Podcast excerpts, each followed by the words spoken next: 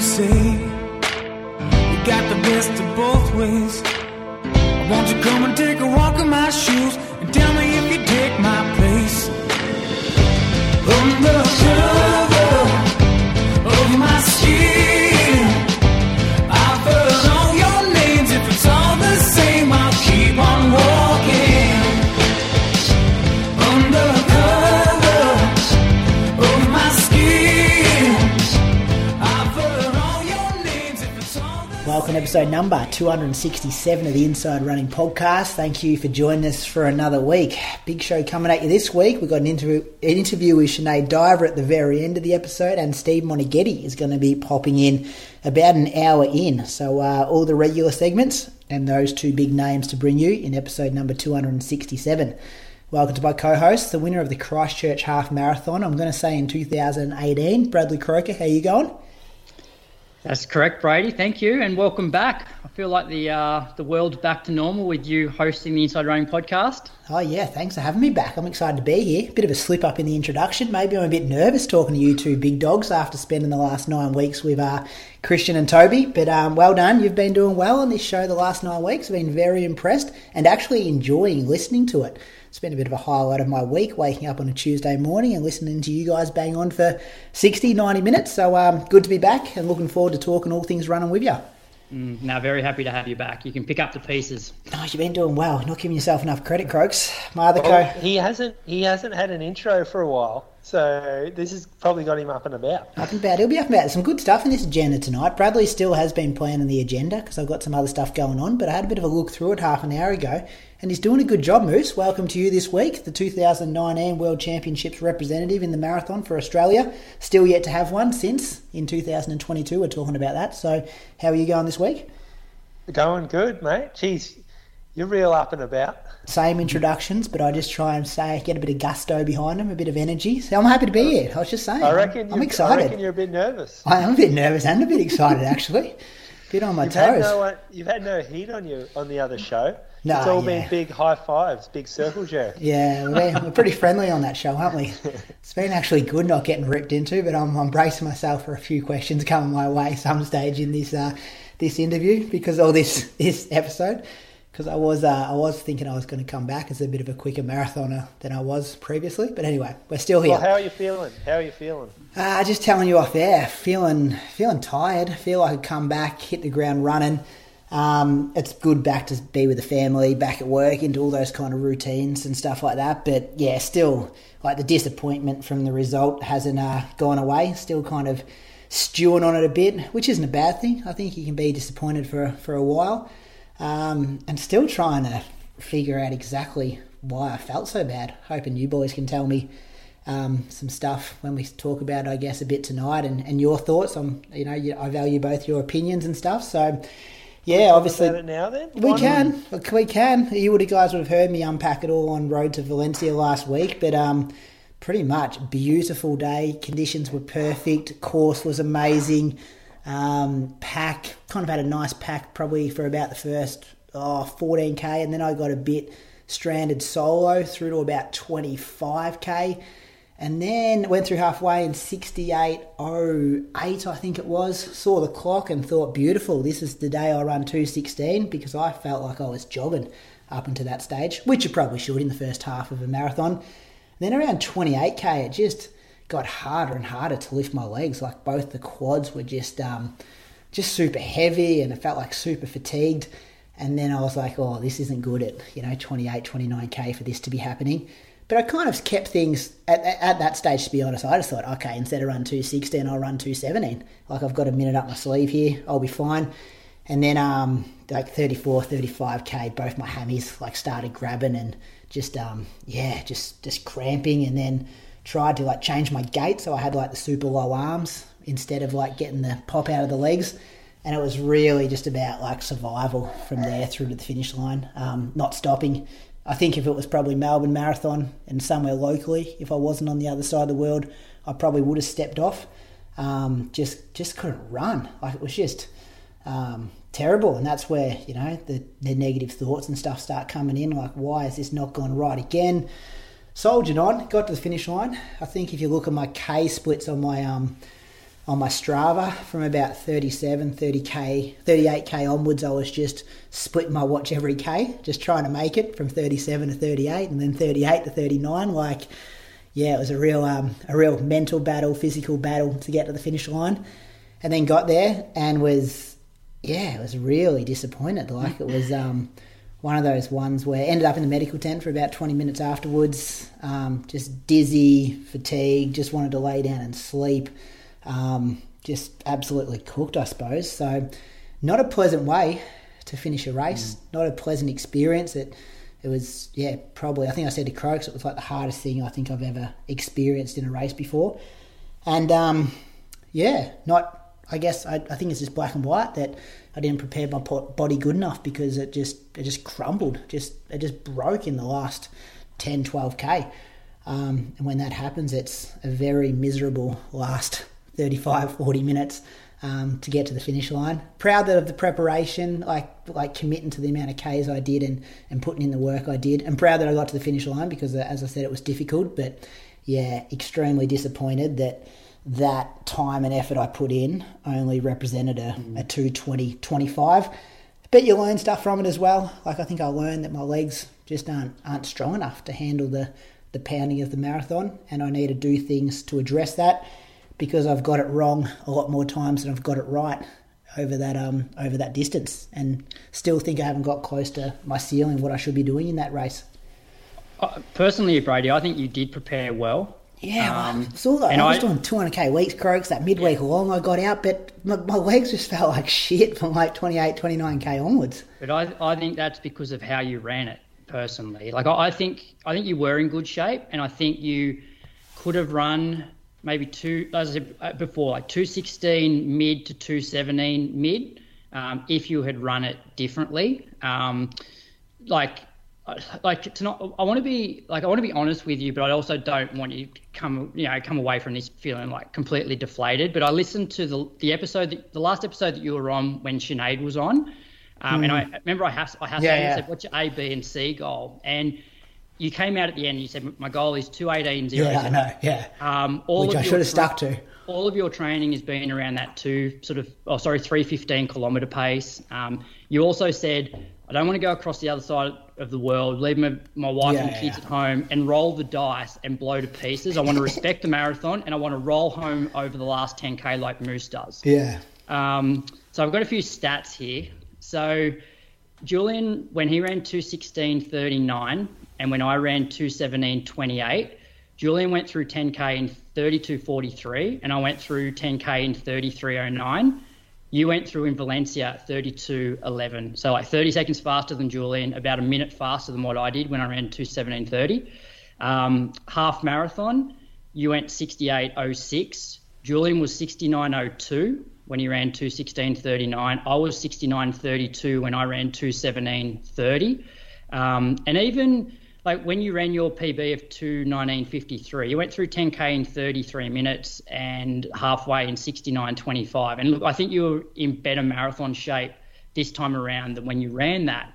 But I, I think that if you'd run 69 flat through half, you wouldn't have had that heavy those heavy quads and you would have actually felt like strong in that second half and potentially rolled home well. Um, also, like you got to remember, like you're a guy that's traditionally struggled in the second half of the marathon. So why, like why roll the dice? Why not, you know, make sure that like I know you said you're comfortable through 68, but like based on all of the stats that I've just read out, you know, like you can still run 216 by going through 69 flat, and you've got so much more, like you've got such good speed that you can roll home real quick if you're feeling like you've got got it in the legs.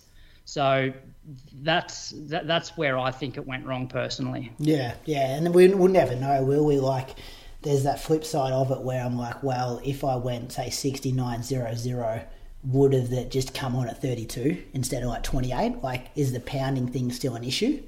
Um, no, I don't. I don't think it works like that. Though. Yeah, I, I don't know to be honest. Like, yeah, that's what the one thing I was thinking. Like, it's it might have just come on a bit later. Um, and the, the other thing I must admit, like, I actually didn't know I was on for 6808 or whatever it was until I actually got to halfway. Like, I didn't intentionally go out and try run 6808. Um, I had a look at the. I was kind of working on 315s, and obviously we were 313s, I think, through 10k. And then I was just kind of rolling um, but mate, yeah, you're right. I should have back in hindsight, like it's a perfect thing. I would have, yeah, if I could go back and do it again, I would have sat in that pack of the lead. Well, the second group of females, they were meant to run 69.15, and I think they went a bit quicker. I think they were like 68.55 or something like that, which would have been perfect. And to be honest, I think I got a bit caught up in the the hype of everyone mm. telling me I was in 216 shape and 216 place and everyone's messaging me saying this is the day for the breakthrough and yeah. I and I changed I literally like 2 weeks ago I said well I'm not going to run 218 anymore this is the day I run 216 217 and that's where I come up with that 315 pace which was you know 217 30 pace um, and I probably bought into the whole hype of this weather's amazing, this course is amazing, there's going to be packs everywhere. You don't sit on a plane for 20 hours to run 218. Um, And yeah, like of course, hindsight's did you, amazing. Did you it, read through all the people's predictions on our Instagram nah, page? Nah, I didn't even look oh. at. I, I saw it. I saw it pop up, and I think because Jess is like an Instagram influencer, like hers was like pegged to the top, and I saw like two fifteen or something from her, and then I like don't even look at these comments here. Yeah. I didn't want to know, but um, yeah, that's. But it wasn't so much the the people writing in like that. It was probably more the the people in my closer circles. Mm. Um, like, yeah, I probably needed someone to say, "Hey, remember when you were talking about two eighteen zero zero five weeks ago? Like, let's let's cover that base first and feel good with five k to go." Because even like I, I was solo from that twelve to twenty five k or whatever because I felt like the guys I was were running with they started running three eighteens, three nineteens, and I'm like, okay, that feels too slow. I'm going to go ahead solo, which was just dumb that early in the race. What did, what did those two finish at? Do you know? Nah, both blew to pieces. Like, yeah, I think 225. Oh, yeah, yeah, yeah, But, mate, you should see it over there. Like, there's, you look at the result and go, oh, this is an amazing race, amazing day. But what you don't see is the, the blow ups and the carnage. Like, the amount of Kenyans and, um, I'm not sure if they were Kenyans, but the super elite guys who were just walking from like 30k onwards trying to find a, a ride back to the finish line like they had 150 sub 220 men in the field, and I ran 220 and come 74th. So you're like, where's where is every where's the other 60, 70 guys? Um, so yeah, carnage everywhere, but yeah, got it wrong. Um, to, and, well, just, and just addressing it. that, um, just addressing that 315 pace hmm. that you were working at a lot of the time we work off ideal race plans being that pace mm. and ideal races uh, how rare they are like that's a great day if you can average that for the entire marathon but that's not like if you see one or two seconds a bit quick early that's okay because it's roundabouts it's like no this is the this is the best day that i'm going to have this is mm. the pace um, and and that's like just think you're at you're, st- you're hitting threshold at 312 or very close to, but at 315 you, you're not. You're back. You're, you're, you're churning lactate like you're actually um, clearing it well. Like you, you're controlled.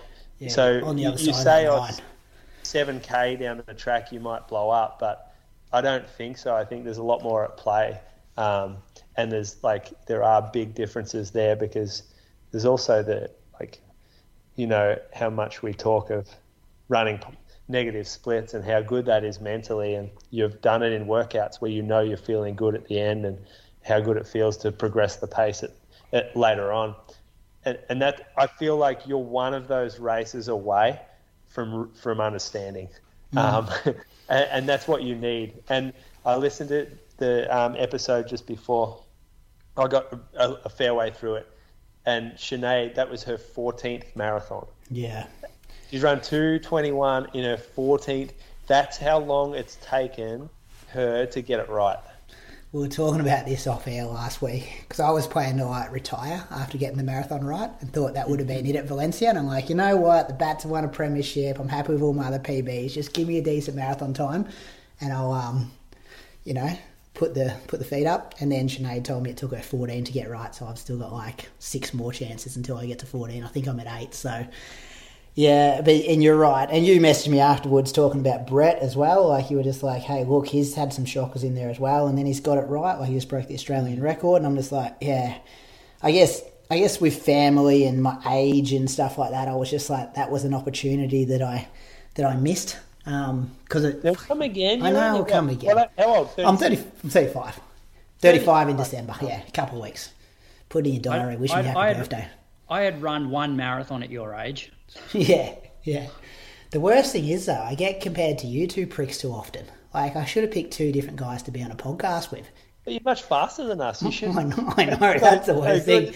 But that was my point before. I feel like I'm the Tedeschi like, of Australia. You know, like if anybody can afford to go a bit slower in the first half, backing their speed, it's you, Brady. Yeah, yeah. And this is the problem was I got too caught up on how good I've been running this year, and I thought I was a new runner, and I got too caught up on what other people were telling me, and I should have said, "Hey, you're still the guy that's had trouble in the second half of marathons, yeah. so let's put those those glasses yeah. on and look at it that way."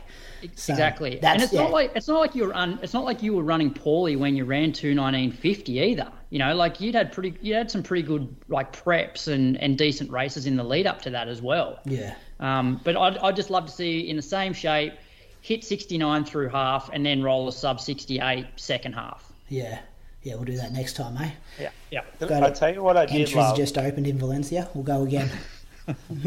I, what I loved from that episode was um, uh, stay a little longer, Daddy. Oh, it was good, wasn't it? That's I had that planned that, in my head for when mm. it.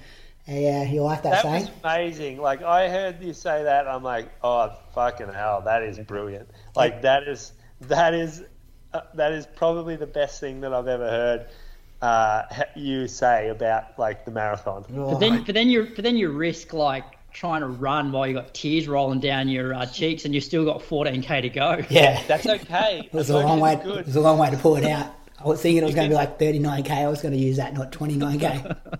Tears are like a Maurten gel. Nah. At that point. And you're different, you know, with kids. Like and that was the thing that hurt the most. Like I was fucking walking back to my Airbnb, um, just like tears in my eyes, walking past these random Spanish people, just because I was thinking about Carly and the kids and like how many like hours you spend away from them doing the training, and then you're like, that's what I got in return. Like that's what I could get on that. But then Carly's like, hey, you could have run 240, 250, 210, and I'm going. She's going to think about me the same way which was really good. Like they're the things you just think of straight away, but you feel like you let them down and you you disappointed your family and stuff like that. But you know you have it deep down. And the day that you nail it, the fact that you felt so shit like this time around, like that will make the good day feel even better.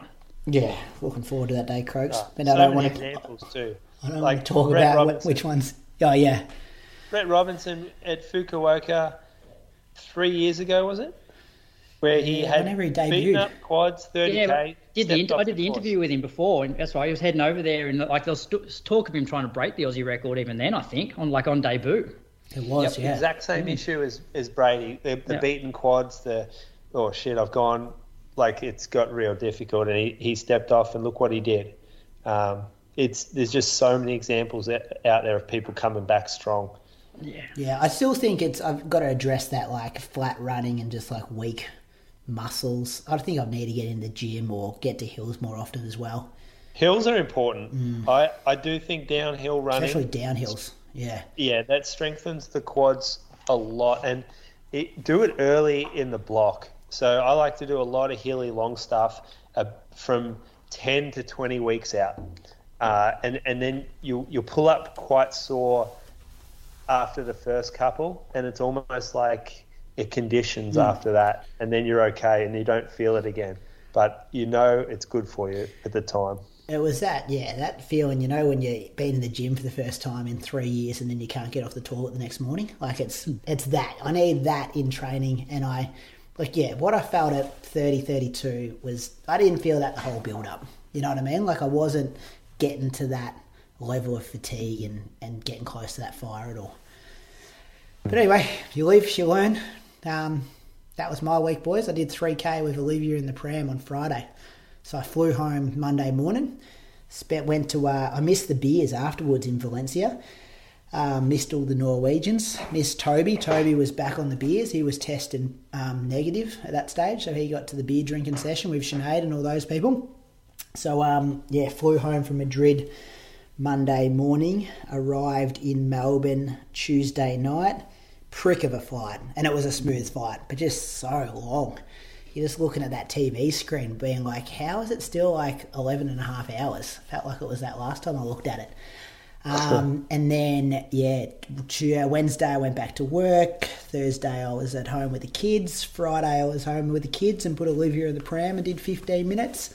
Um, everything hurt, which was probably to be expected. And then Saturday, Sunday I had off. So a week of 3K, and I'll take a month pretty low.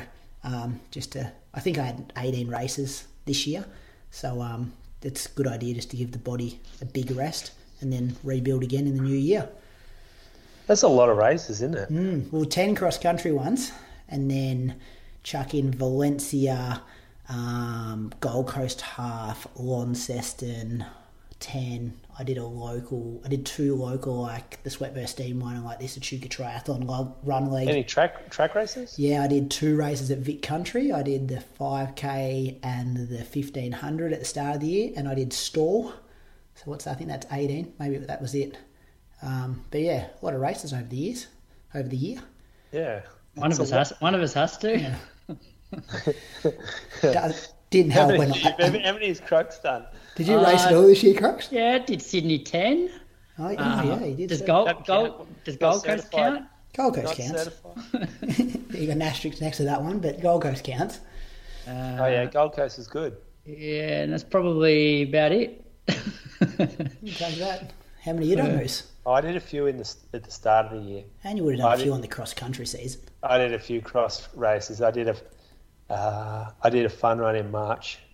I reckon I, oh, I don't know whether I did track races. There wasn't that many. There wasn't that many, but I did get a few cross races in, maybe five or six. Yeah, that adds to the total. Hey, um, speaking of Moose's uh, races, Brady, did you get excited when you heard his weekly recap last week oh, about his plans for next year? Mate, both of you guys, I can't get over the growth that you guys have both had in the last 10 weeks since I've been away. You're the handling of the show, Croaks, and your organisation behind the scenes. And then I'm on the plane listening to it on the way home last week, and Moose is telling me how he's doing the Oslo Marathon, he's doing some Japanese marathon.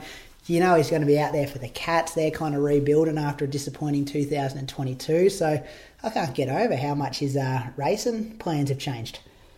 Yeah, well, I reckon I've just laid a base, laid the foundations, and now it's time to um, step to the next the next stage of training, which is uh, which involves racing, and that's so Osaka Marathon that's the one I'm going to do. It's late Feb uh, in Osaka, obviously.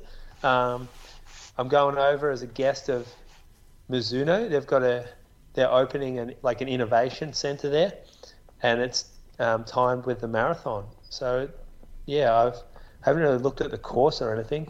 Haven't you? You've done a Japanese marathon that wasn't Lake Biwa before. Was this that yeah, one? Yeah, it's called. That was Senshu International, and that was in Osaka okay. as well. Yeah, okay. But but that ran in the suburb areas, like in the prefectures outside of Osaka. I think this is in the city, so it's it's going to be it's a flat city. I don't think there's going to be hills or anything, and I'm not too concerned about the course to be honest. It's just uh, it's going to be a fun time.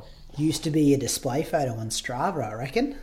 Oh yeah, oh, yeah, was, with his arms, with yeah. his arms up. Had a so I high Azumi. Azumi is like this sheep, cartoon sheep thing that there's like the um, icon of the city and a mascot for the city, and they take it really seriously. It's quite odd actually.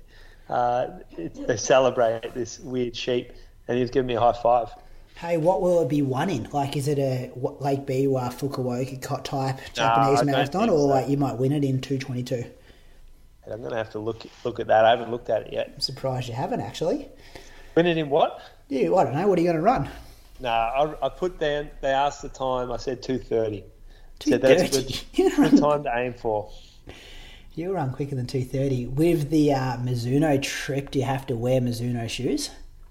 Yeah, but I would pick that shoe anyway. Oh, mate, you, that's my moment. biggest regret about Valencia not wearing that shoe. Yeah, I would have been yeah. fine through sixty eight oh six or whatever. yeah, who talked you out of that? That was poor yeah, by them. Christian and Toby, those two boys. Anyway. It's always easier in hindsight, though. Everything is Croaks, tell you what. Uh, so tell us about your run running week then, Moose, because you're doing some stringing some good stuff together. I assume you're going to race that 10k down in Geelong. Oh in a yeah, so weeks. The, the, Geelong 10ks is actually entries are, are filling up. It's so it's like uh, rat. What do they call it? You know, the one that wasn't for Mona. Is ratified. it um, ratified? Yeah. Uh, I think so, they. Um, I think that was certified, but the issue was that the track wasn't eight lanes.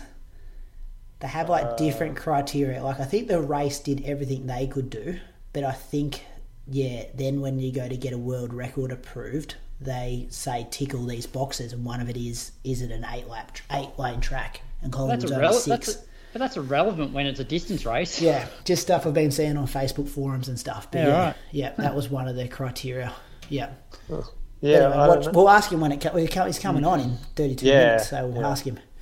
Yeah, but yeah, that, that that race is looking really good. It's going to fill the gap for someone who needs a, a fast five or 10k in January.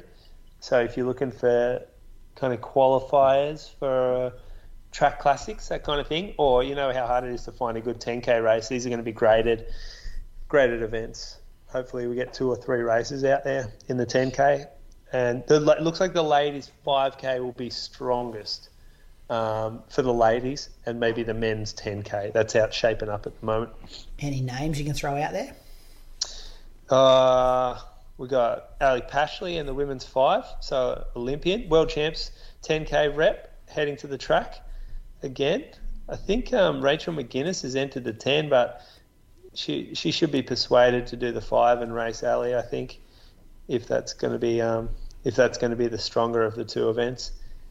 Uh, in the men's 10, you've got the Toby Mende, mm-hmm. bad boy of Ballarat. Apparently, that's his. That, that's his name. that's his name now. I've heard that a fair bit. Uh, no, I haven't looked at the entries to be honest. Um, they're just it's going to be around that. I reckon a lot of blokes around that 30 to 31 minute. So that second um, second level down from Zatopek, and then a few races below that too. Will you pace it to try and get the Zatopek time, the 29.45, for the boys that have missed that? Because, as you said, limited opportunities to run a track 10k.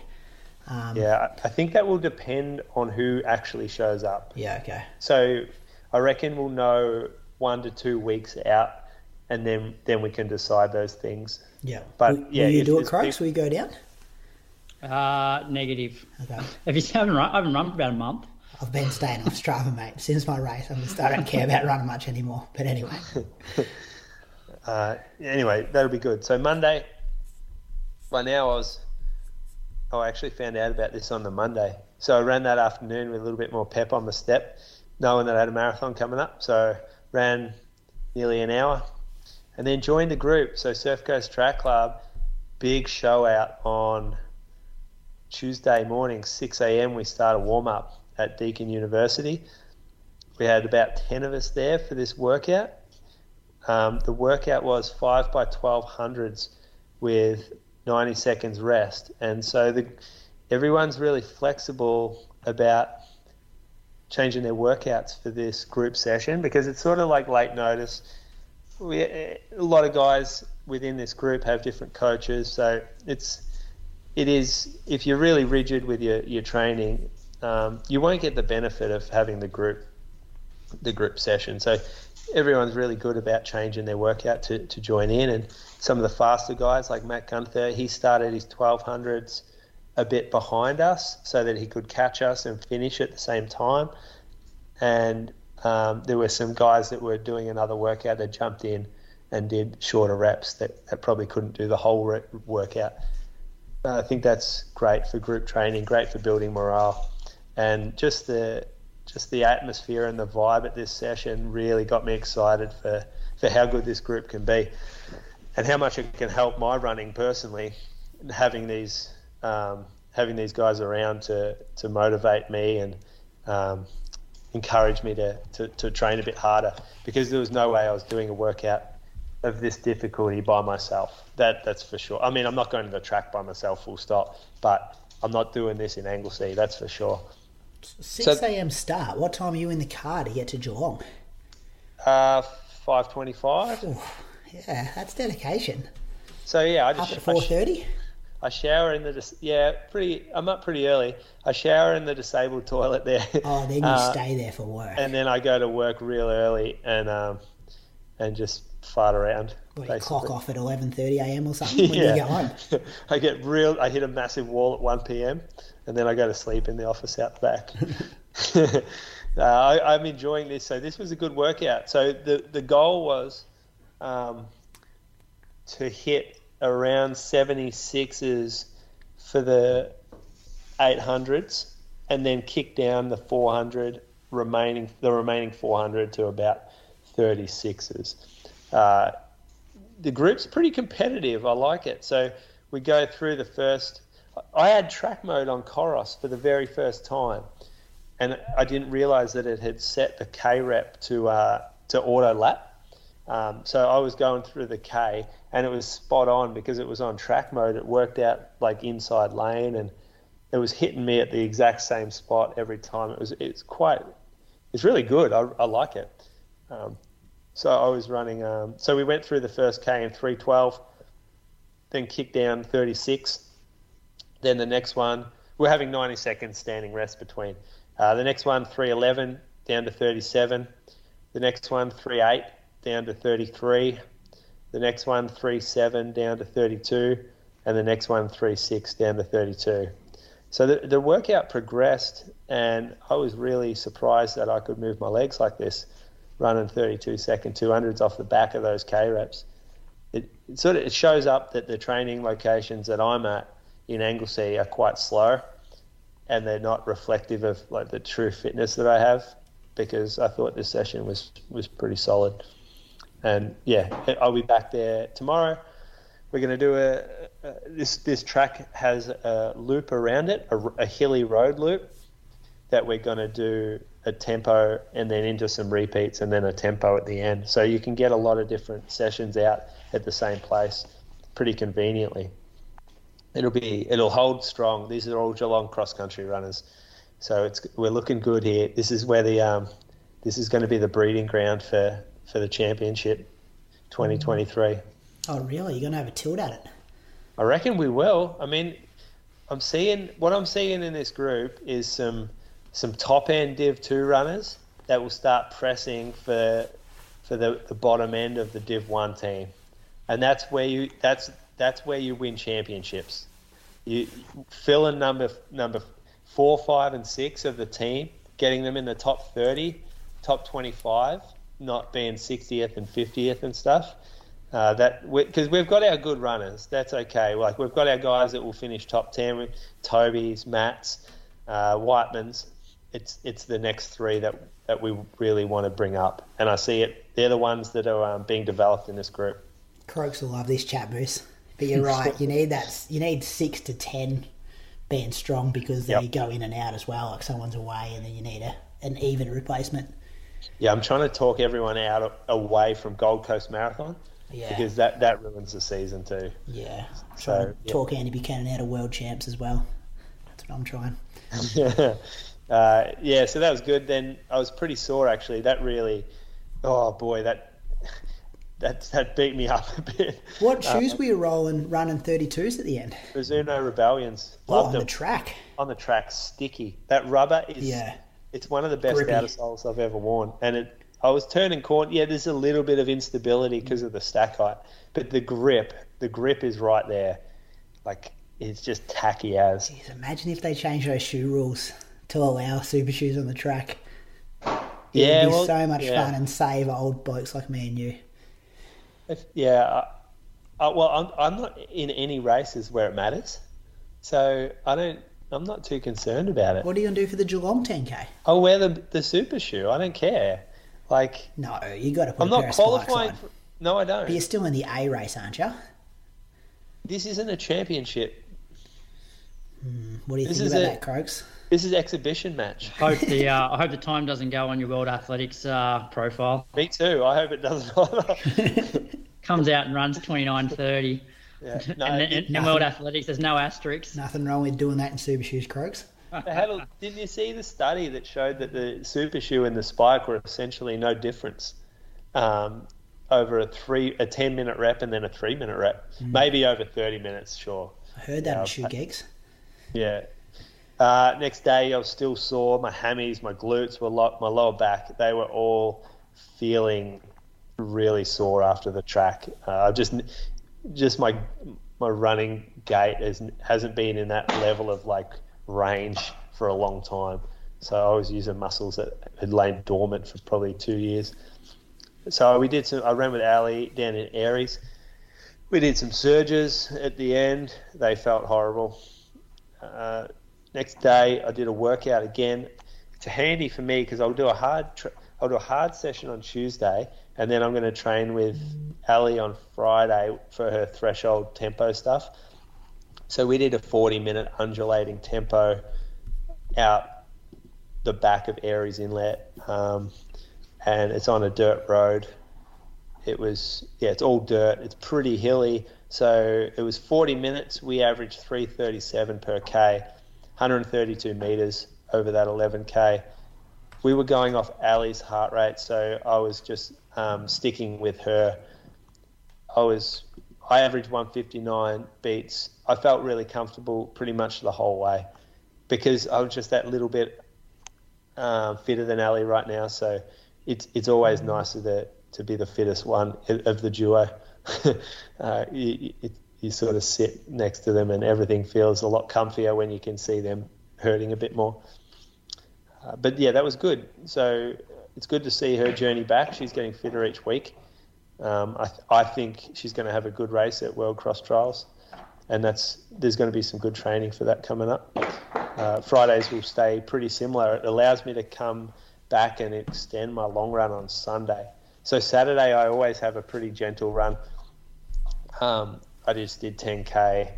Uh, Bree had had Pia on the on the bike, and so they they came with me, but we all got the flu. So P has been sick, and, and I got sick. You can, might be able to hear it a bit still. Uh, just headaches, kind of clogged up, sore throat, non-COVID stuff, but just the old school kind of man flu. But yeah, we got out long long long run on Sunday, so I did 26k the the group kind of I was the first one to stop actually, so the others went 28 and 32. The this was a funny little run because it was um, it was it was a prom- like it's it was like a bit of a campaign photo shoot thing for the New Balance More version four. New Balance and the running company so wanted to um, highlight like a, a, training group and take some pics of them on their long run, uh, wearing the shoe, and, and just just sort of show a traditional running group doing a, a traditional Sunday long run, uh, rather than using like models that have no idea about running and taking their photo while they're stretching on staircases in the middle of the city or whatever.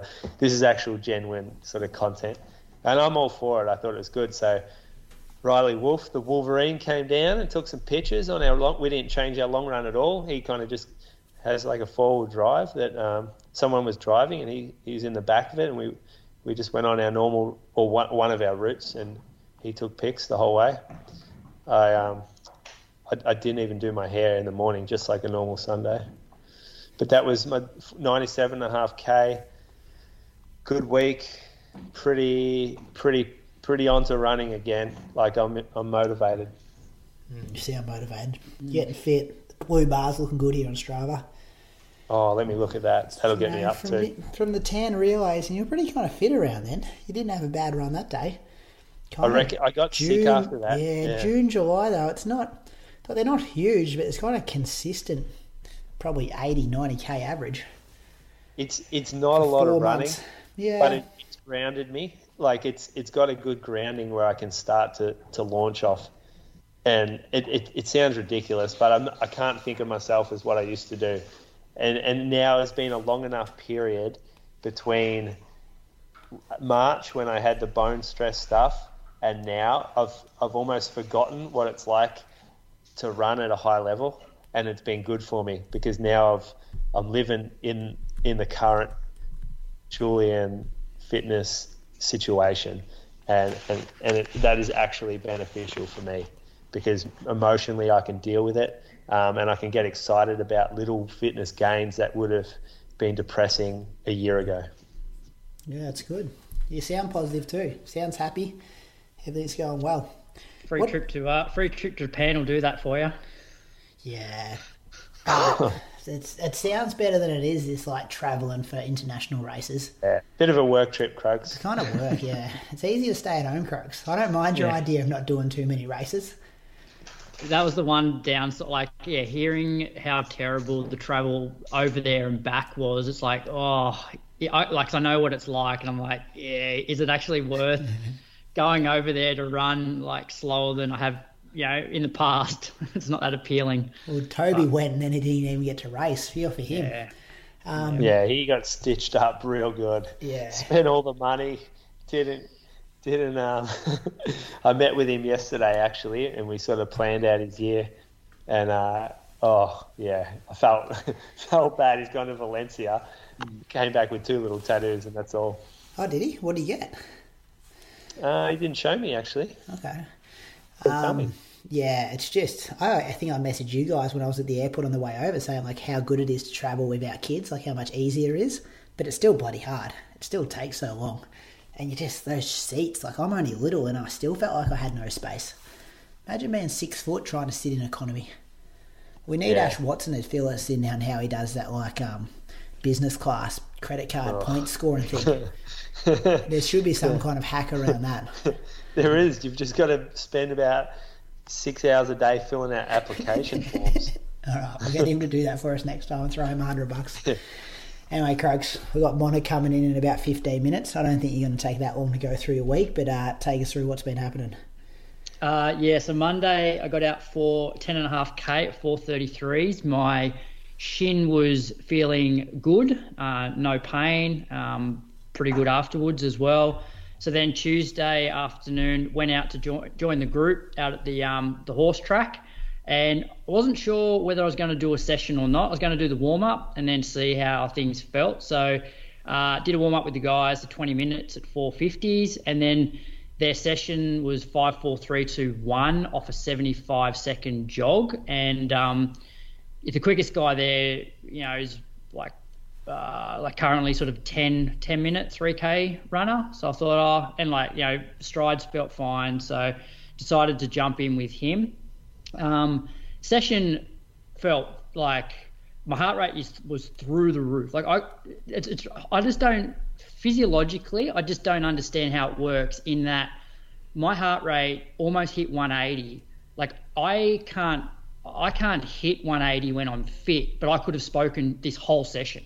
Um, it was you know relatively warm, um, but in terms of the session, I ran like five minutes at uh, what was it? Five minutes at 340s, four minutes at 336s, three minutes at 332s, two minutes at 320s, and one minute at 305. So from a pace point of view, it was super comfortable. Um, didn't have any pain in my shin. Uh, so then just did a, a 10 minute cool down. Uh, but then got home, got out of the car, and once it had cooled down, it was a bit tender. So I knew that I'd over overdone it, and um, yeah, I guess it's just one of those injuries where, uh, like, I probably could have just kept jogging for like, you know, another week, maybe slowly introduce some sessions, but obviously just came back too quick. Uh, so I just decided that I wasn't going to go through this uh, constant cycle of, you know, week on a week of jogging, overdo it, and then um, need to take some time off. So I just took the rest of the week off um, just to try and get on top of it. And uh, it's feeling pretty good now. Uh, I could pretty much hop. So I was told once you can hop for 30 seconds, like, and it doesn't hurt at all, you can start jogging. but I probably just need to jog a little bit longer before I get back into sessions. So my goal is to start jogging again this week. Um, and pretty much just jog for the rest of December and hope that by the time I get to the first of January, I'm uh, I'm good to go in terms of a bit more structure. That's good. Yeah, in the right direction. Yeah, yeah. So I'm not too fast. Like I've had, you know, I've missed a good what month month of training now, so it doesn't really matter. Um, I, I, reckon once you once you get unfit, it doesn't matter if you take another three weeks off. you know, it's sort of it's going to feel the same coming back. Yeah, it's not about Folks, feeling when you come back too. Like you just oh, get to no. you'll do that same session in two weeks and be completely different. Yeah, and look, I like I, I injured my calf exactly this time last year, and I basically didn't run until the end of January because the calf then turned into COVID. So if I'm jogging like this week and I just jog until the start of January, like I'm I'm way ahead of where I was at the start of this year, and you know the first half of this year ended up being pretty good. So yeah. Hey, um, Krugs, you yeah.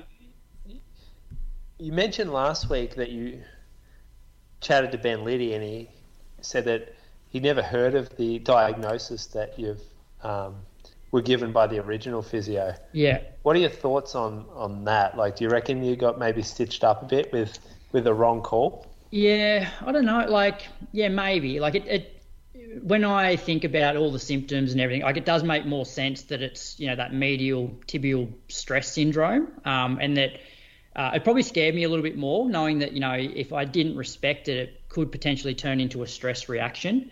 Um, the you know at the end of the day, I think the the recovery for it is exactly the same. Whether it was uh, and because my physio was actually uh, tech, mess- sending me emails just checking up on how it was, and I was giving him feedback. And actually before, so just after I did the session on Tuesday, I sort of said to him, look, I don't know whether it's worth continuing to just jog, you know, um, or do I just take more time off to to try and get it 100%? And so his advice was to just you know take more time, especially when there's nothing, you know, nothing that you're training for in the short term you're better off just giving it the time that it needs. Yep. Yeah. So uh, anyway, but I also um like I if the, th- the thing I like about having a break is like mentally and physically I'm starting like I just feel really fresh. Like I'm feeling motivated to get out and train, and I do like that uh, progress. So when I started back last at the start of this year, like I was the most unfit I've been for like 15 years, I reckon. But then just seeing that gradual improvement, like week on week, like it only took me probably six weeks of you know decent training to get in, in good shape again. So yeah, so anyway, that's where I'm at. It's rewarding when you see it like that. Mm. Let's uh, thank some Patreon supporters. Hey, do you want to kick things off, Crocs? Steve. Uh, Yep, so I've got Stephen Garland. Uh, Stephen lives in Diss in uh, England. He's got PBs of 1756 for 5K, 3725 for 10, 80.19 for the half marathon, and he ran 257 at this year's London Marathon. He um, he started running in 2015 after his mother passed away from cancer, and after building up his fitness over a couple of years, he then started running events to raise money for charity. Um, he's a foreman mechanic, I believe, and has a couple of kids. So thanks for your support, Stephen. Love that. Thank you, Steve. Pretty special mm. connection, doesn't he, with the sport? Yeah. Who's who you got? I've got a Melbourne Uni Athletic Club member. So one of um, Zach's teammates, Daniel Brundell, sub three hour marathoner. So 253 at 2009 Melbourne Marathon. He's a strategy consultant, economic insights at Accenture. What's Accenture? No idea. I'd say some kind of business. Yeah. Some oh a company. Oh yeah, good. insightful, Croaks. Economic insights from Croaks. Um, he has a PhD in philosophy from Monash Uni, originally from the Netherlands. And you've got a, a couple of other facts on him. Do you, Croaks? Well, just the one that Zaka sent through that supposedly he brought the term big boy to uh, Melbourne University Athletics Club and that then progressed into people rating how much of a big boy each person was. So I asked Zaka oh. over the weekend how much of a big boy Zaka was, and he said he was a small boy. So anyway, that's the only. Wouldn't be many big boys in that car. Nah, that is a small boy, small small boy area there. Maybe uh, Big Hamish, he was a big boy, but I'm not sure Hamish still kicks around. Is, is, is, it is it big boy in terms of like size, like physical size, or like how good they are at running? Nah, they spelled it B O I, so it's more your personality, I think, than your like um, complex. Yeah. Okay. Then your what? Then like your build. Oh, then you're complex. Yeah, I've, I've been working on my vocab since I've been away, Moose. I'm going to thank Christian Bergin from, uh, I think he is a Norwegian living in Stockholm.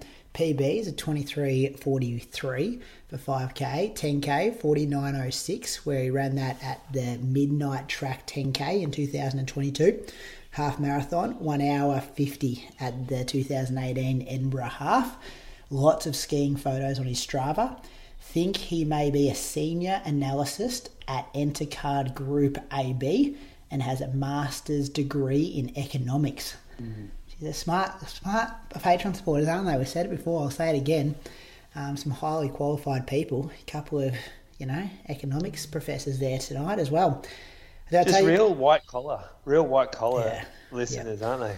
Did I tell you I met the all the, uh, well, not all the Norwegian supporters, but a lot of the Norwegian Patreon supporters the day before Valencia? How were they? Were they oh, funny? Mate, legends. Great Tell blokes. Jokes. Yeah, they all rocked up in their super shoes though. Oh, that shows how well they're going with the yeah. uh, economics. Like I was like, am I am I here the wrong day? Why is everyone wearing their race shoes? Um, yeah, they were just wearing them in before the race, but very friendly bunch of people over there, the Norwegians. So it was great to meet a few of them in person. Well, we only know one really, don't we? Which is Christian. He's still the king of them all, though. They yeah, all, they all surround him like he is the king. Sometimes I wonder if they're all like don't have a sense of humor like him. if they're all a bit boring and vanilla. You know what Just... gets me when you're jogging along with them all and they start talking Norwegian to each other, and you're like, "You guys slagging me off," and I've got no, no idea what happens. Fucking rude that is, I reckon. you can't be talking your own language in front of other people.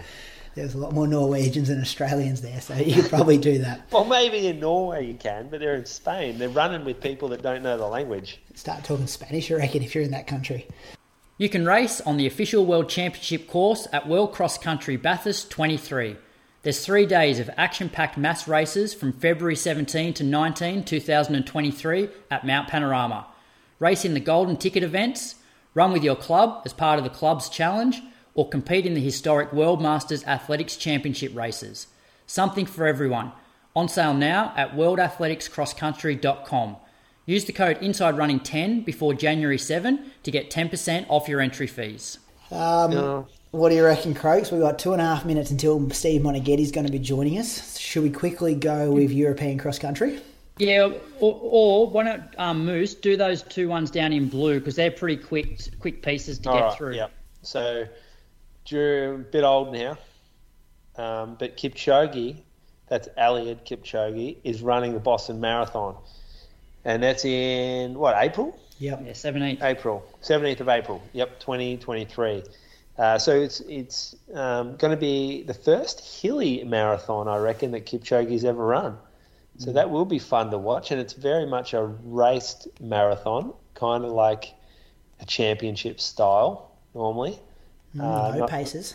Not paced, and, and it's no time trial style marathon. So, yeah, it would be interesting to see. I can't imagine he'll be a slouch on the hills. No. I reckon he runs a few in training. Yeah, I reckon. I reckon too, and he's he's got some cross country pedigree, doesn't he? Mm. How does it pan out though without his boys pacing him? Does he chill and then make it hard from twenty five to forty two? He's won the last two Olympics. Yeah, yeah. In that kind of manner, hasn't he? Yeah, he's done. I don't think he needs that. He he, he just he's metronomic. I mean, the one thing you could say is that race at London where he got towed up by all the, the guys surrounding him and, and kind of flooded him. Mm. That's probably the only kind of question, or it's the only flaw or chink in his resume at the moment. He doesn't want it too slow though, does he? Like he doesn't want a last five k kick down. I don't think he'll let that. Yeah, I don't think... I think he needs to do damage and then be solo for the last four five k. And he'd like to have the course record there, I'm sure. Um, yeah, what, need, what need Boston, good weather though, don't you? What Boston need to do is they need to get the guy who won uh, won Valencia to rock up. That'll be good. mate, he was just doing a tempo too that day. Yeah, that would be interesting. well, they already invite all the previous winners back, so they got a pretty deep field there. But a lot, some of those guys are kind of like haven't done much for a few years. Like Desisa, for example, like he's on the start list as a previous winner, but he hasn't run well for a while. Mm. Nah, well, no, he hasn't run. No, not for a long while. He was in um, Doha. Doha, he, he yeah. won Doha. No, no, Valencia. He was at. Was he at um? He was at a recent race. I saw that. A lot of DNFs the last couple of years. Yeah, he was in a recent one though, and I remember thinking, that's not a um, that's not a really significant like name that will be winning anymore. Yeah, he pulled out of a half in Valent- the US. Val- Valencia half, wasn't it? Didn't you do the I, Valencia half? Or was it? Oh, I don't know. Yeah. I don't know. That same guy that won Valencia Marathon did the Valencia half in like, I think he ran like 63. Yeah, nothing sus there. um, the other, quick, the other quickly news, do that, and I'm getting Mona organised.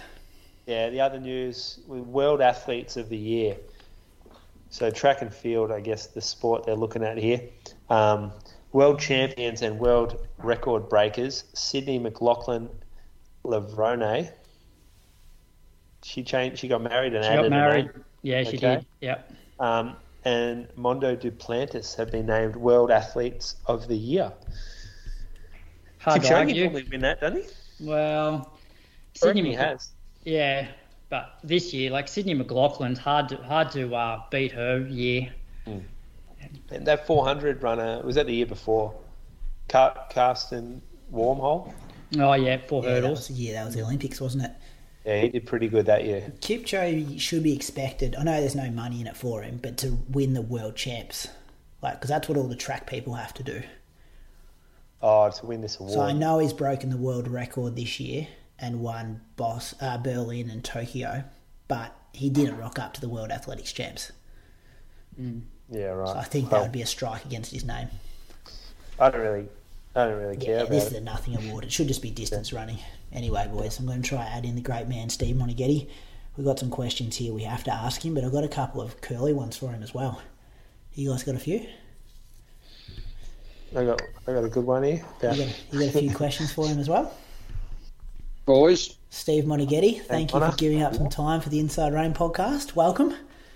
Thank you. Lovely to be along, team. Yeah, it's good to hear from you again. I was thinking before we uh, started, we hear from you uh, uh, pretty often, but it's always in a different capacity. This time it's for the World Cross Country Champs. It's been Melbourne Marathon before. We've talked to you about Berlin and your, your London marathons before, and just a general interview. So it's good to hear your voice again. It's nice. I love it when what am, what am I normally? I'm the first choice. I'm the guest programmer, but I never am. you certainly are in our books. hey, Mona, uh, a few quick questions before we get to the stuff that we need to talk to you about. Super Sunday last weekend when the Australian records went down. How'd you feel about it? Where, where, were you? Where were you getting the news from? Must have been pretty exciting.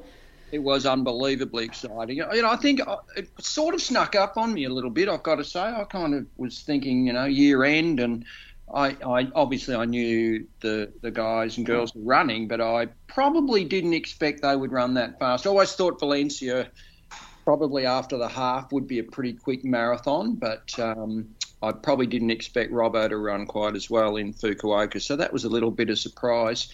But geez, I was just rapt, really happy, and I know it pumps me down one on the men's list, obviously, and you know some people could say you know Australian record, all that sort of stuff, but I was just so delighted for Robbo. You know, I've known Robbo for a long time and.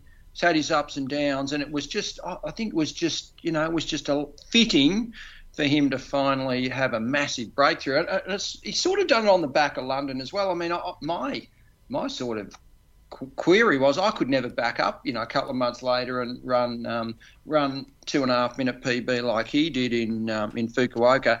But I love the um, symmetry of Deek doing it there in '81, and you know, 41 years later, um, on the same day, I think, 41 years later, Robbo does it, and then obviously Sinead. Then a couple of hours later, what is the chances? We've waited 16 and 36 years, and we get them within within almost two hours. It's just incredible. So I was absolutely just beside myself, and really, really delighted for both of them. Yeah, and on the Australian record, the men's one. Can you maybe, we get a question, it often comes into our inbox why Deeks was the Australian record on the downhill course and why yours wasn't. Can you explain that? Because I never have. I think Moose, you tried to explain it last week on the show, talking about it was an era before Boston wasn't allowed for qualifications. Is that right, Mona? Well, here's my take on it. This, okay. and you won't hear this from anyone but me. Deeks, the legend, he's he's the godfather. So we let we let Deek we let Deek have the record, and I kind of, you know, I, I don't have the half marathon record, or didn't even before Robbo broke the hour, but I sort of think, you know, it was kind of uh, Darren Wilson and my downhill course. You know, I had three downhill half records. So I kind of feel like I'm kind of the cross country half um, record holder or best runner. Deke's the best marathon, male marathon runner. Benita's the best female. So we all kind of just shared it. And I was happy to let Deke um, have it, um, whether it's downhill or what. I ran Boston, and I tell you, it's not an easy course. You run two seven fifty one on that, you deserve to have been the Australian record holder for thirty six years, I reckon. So uh, that's kind of my take on it, and you know, I think we're all happy with that. And now it obviously, you know, takes it to another level, and it's genuine, and and we can all say, well, whatever it was, it was, and now we move on upward and onwards for Australian marathon running. Yeah, that's it. Do you think it's like opening the floodgates now? You think we'll see it go down a bit in the next couple of years? Yeah, I definitely do. I definitely do. And um, by by co- coincidence, I'm um, there's a state memorial for John Landy um, this time next week. Actually, is it uh, Tuesday next week? So just over a week away. And you know that four minute mile, and once you know, Bannister went under, John, and you know, then sort of lots of people. I think you know, I don't, what was it? Seven did it within bloody six months mm-hmm. or something. So I'm really sensing now that it's probably made people just step up, but it also allows people to believe, and there is so much in belief. We we all know that Robbo's, you know, capable. He's you know 59, 50, half or he's 10k, you know. So um, and Jack Rayner, and we we know Sinead Jess, Lisa, Ali. You know, we've had a fantastic year of, um, of women distance runners that have, you know, we thought, gee, how come they're only running 224 when the world record's 214? Now we know, you know, hey, 221, we're in the realms of what people can do. And I think that will really give a lot of confidence to the current generation, but more importantly, to the next generation, which you know is exciting for me with Commonwealth Games here in regional Victoria, and obviously then that green and gold runway to, to Brizzy 10 years away. Mm, come around quick. Hey, uh, talking World Cross Country Championships, I hope this research is correct. 11 World Cross Country, country Championships between 1985 and 2004 for you. You've had five top 20 finishes, and two of those were top 10. Is that all correct, Mona? I actually thought I only went to 10, but I'll take 11. Take, take 11 because my man doing the research reckons it's 11. It was always close because Sean, I think, went to nine, and um, I think I was always sort of, I felt like I was probably just sneaking ahead of him. But and I love my world cross country, and you know, you know, I'm you would not talk to a more passionate person about cross country. It was, it was my first ever race out at Lake Burrumbeet Racecourse. Was a cross country race on the racecourse out there. You know, won a couple of Australian cross countries. One of my best races probably ever was up at Ipswich. I've been beaten by Mal Norwood at Bundoora, which never happened because Bundoora was my backyard. It was just where I wasn't allowed to be beaten because that was my course. And Mal beat me in the Vic titles, and I had a point to prove. Went to the Nationals up in Ipswich and smashed him and a few others. And I think I won. Seriously, I won. You know, I don't know by a long way anyway. Enough to prove that I was the best cross country runner. And World Cross, you know, that fourth and sixth, fourth in Stavanger, but probably the sixth in Boston in the snow in Boston was probably one of my great runs up at Bear Park, I think it was, up in um, Boston, and I was not far away. I remember I was about a, about a K to go, and I was sitting, John and Ngugi had ran away, and I was about fourth, third or fourth, and I thought, geez, I'm an outside chance to medal. I looked around, there was about five Africans sitting on me that had all ran about 330 for 1500. I'm thinking, oh, maybe that medal was not going to happen. Hung on and um, battle ran really well and finished sixth. And um, yeah, so you know my my world cross country performances. I do. I think I, I did. I post something the other day because my first international race, basically Australian team, was world cross country in Portugal in Lisbon in '85, and someone reminisced about Carlos Lopes winning that day, and I said, yeah, I also finished first, 101st, because that is a fact. That was where I placed, 101st, and went away, trained my ass off, and came back 12 months later to Neuchâtel in Switzerland in 86 and jumped up to 22nd. And, you know, that was sort of the start of my international career. Hey, well, oh. uh, sorry, Brady. I just, um, Mona, we were having some beers one day. Um, Collis oh was there. Col- Collis was there. You were there. There was a few of us, and um, you, the conversation got on to world cross country, and um, someone brought up Collis coming eighth, and you looked over like funny at him and you said, "Oh, you came eighth at World Cross Country," and everyone sort of said, "Oh, you should have known that." And He goes, "Oh, well, I came fifth. I don't care about anyone who didn't came higher than that." Well, it, it's kind of it is funny, and it's not it's not an arrogant thing to say, but you you never forget the people who finish ahead of you. like you don't have to remember the ones behind you, mate. Uh, no, I loved it. I thought it was brilliant.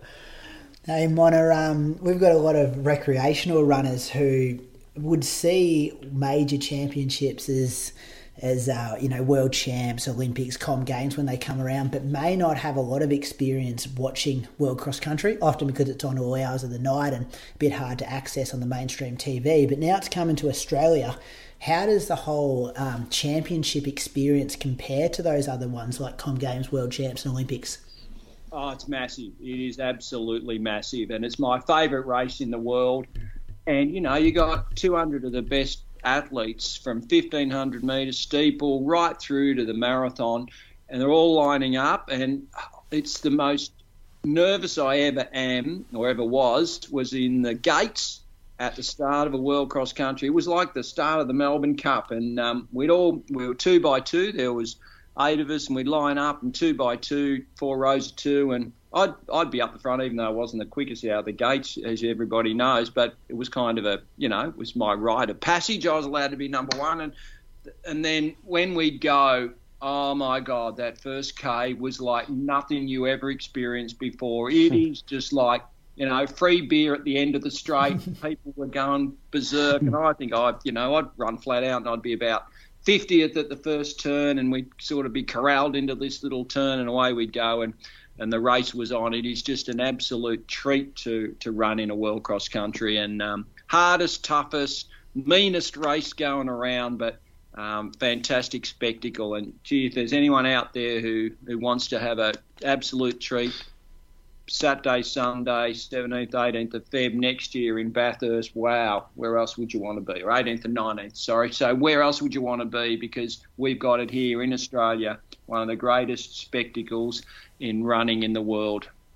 Mona, as you uh, know, there's a Masters World Champs race this year at Bathurst. Uh, given how well you're running as a Masters athlete, will we see you racing there, or will you be doing the golden ticket race on the Friday to earn a spot for Saturday's World Champs race? So if you do the golden ticket race, that might be your 11th World Cross if you've only been to 10. Yeah. well, what a great concept! I love the uh, I love the theory. I'm thinking about it, but no, I'm, uh, it's probably going to be my my next um, focus race, I'd say, and I'm, I'm, really keen. Shaun Creighton and I have spoken about it. Krishna Krishna um, Stanton, who I've helped out a little bit, coached to a world record herself in the marathon um, in London.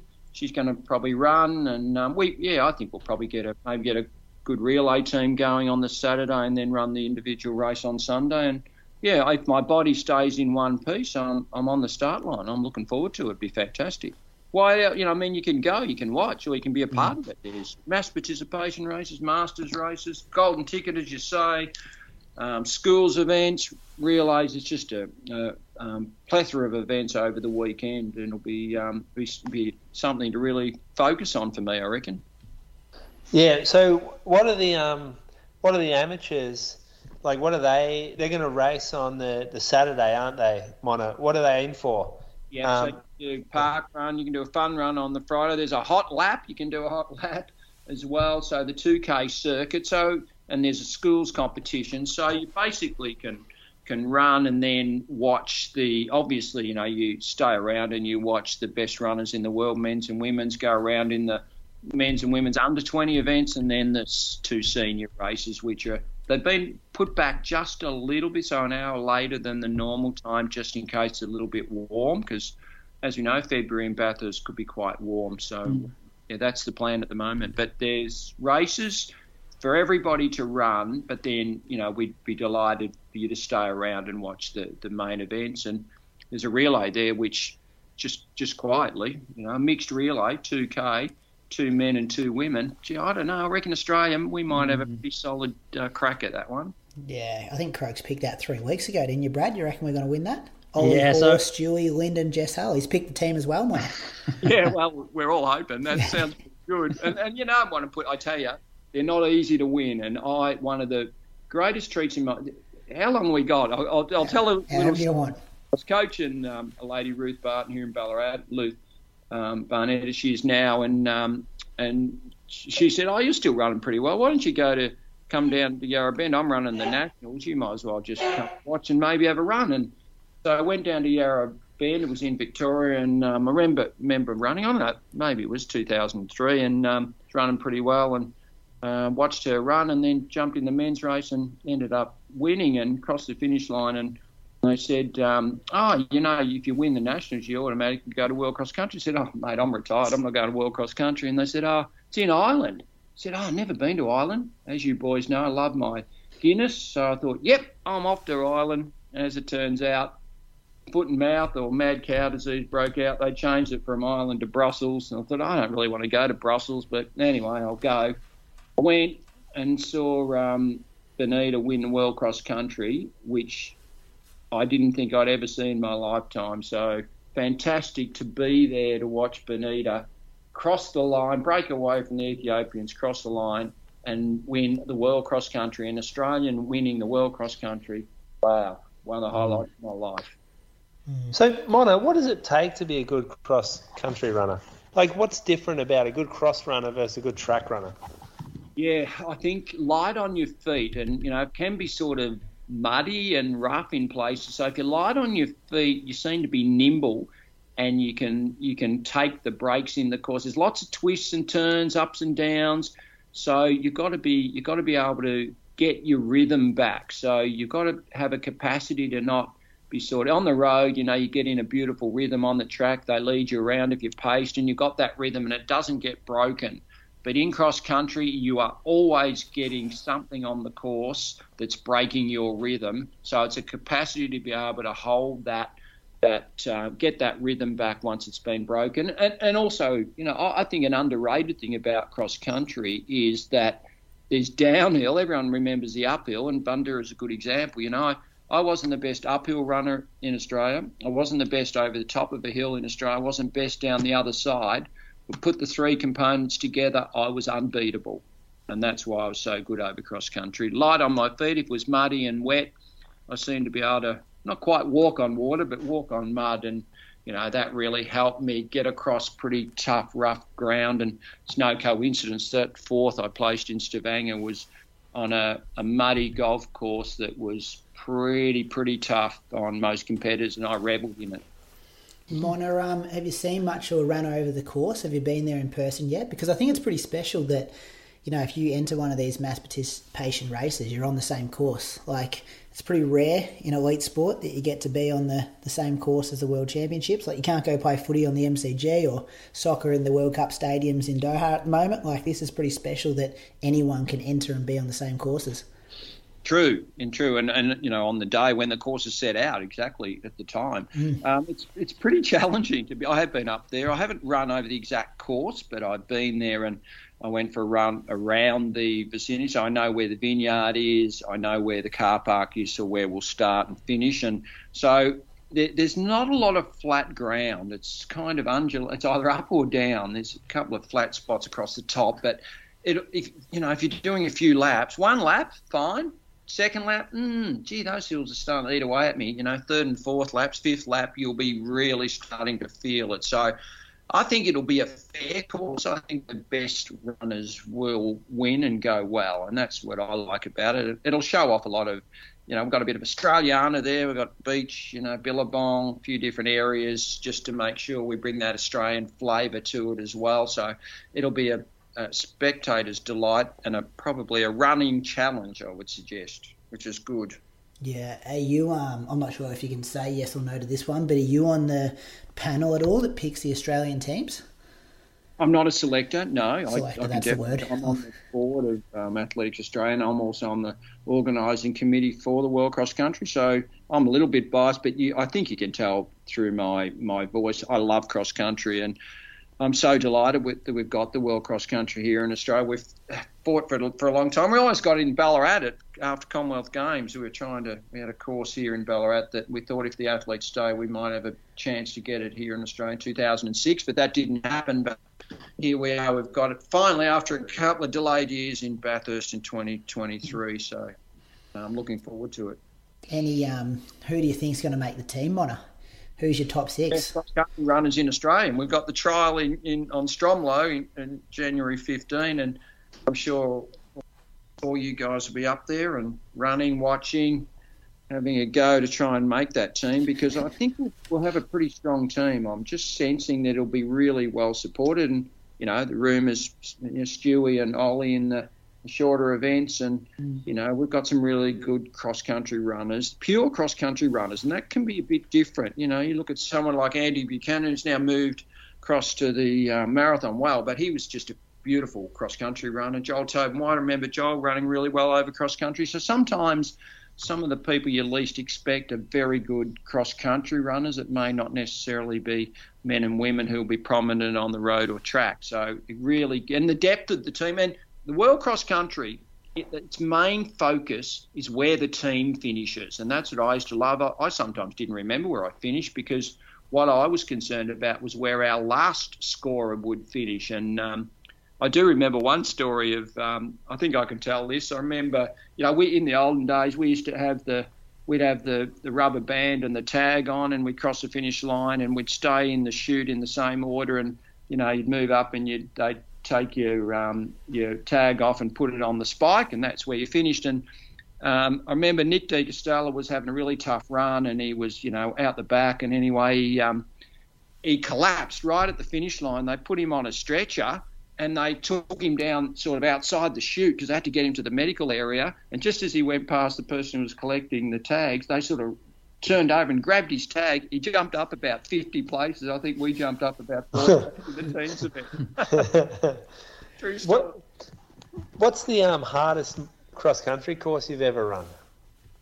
Oh, wow, that's a good question. Um, hardest cross country course I've ever competed in. I didn't. I've never been to Nowra or, or any of the really tough ones. So there you go, boys. Nowra. See Nowra. Isn't Nowra's that one of the easy real, ones, Mona? Nah, Nowra used to be real tough. We had the argument. Done it. We had the argument. One of the Bundoora was so much harder than Nowra. Vic boys against New South Wales boys on here. yeah, we're not allowed, not allowed to admit it. Yeah. I think the the um, Valley Bolt um, Valley Golf Course up in Bendigo. I didn't run that, but I, I ran around it pretty hard. Gee, that was tough. I remember Darren Wilson smashed everybody up there in the men's event, and um, I heard that was pretty tough, and I just felt it myself that it um, it was had a lot of steep climbs in it. So that was that was up there, I think, in Victoria.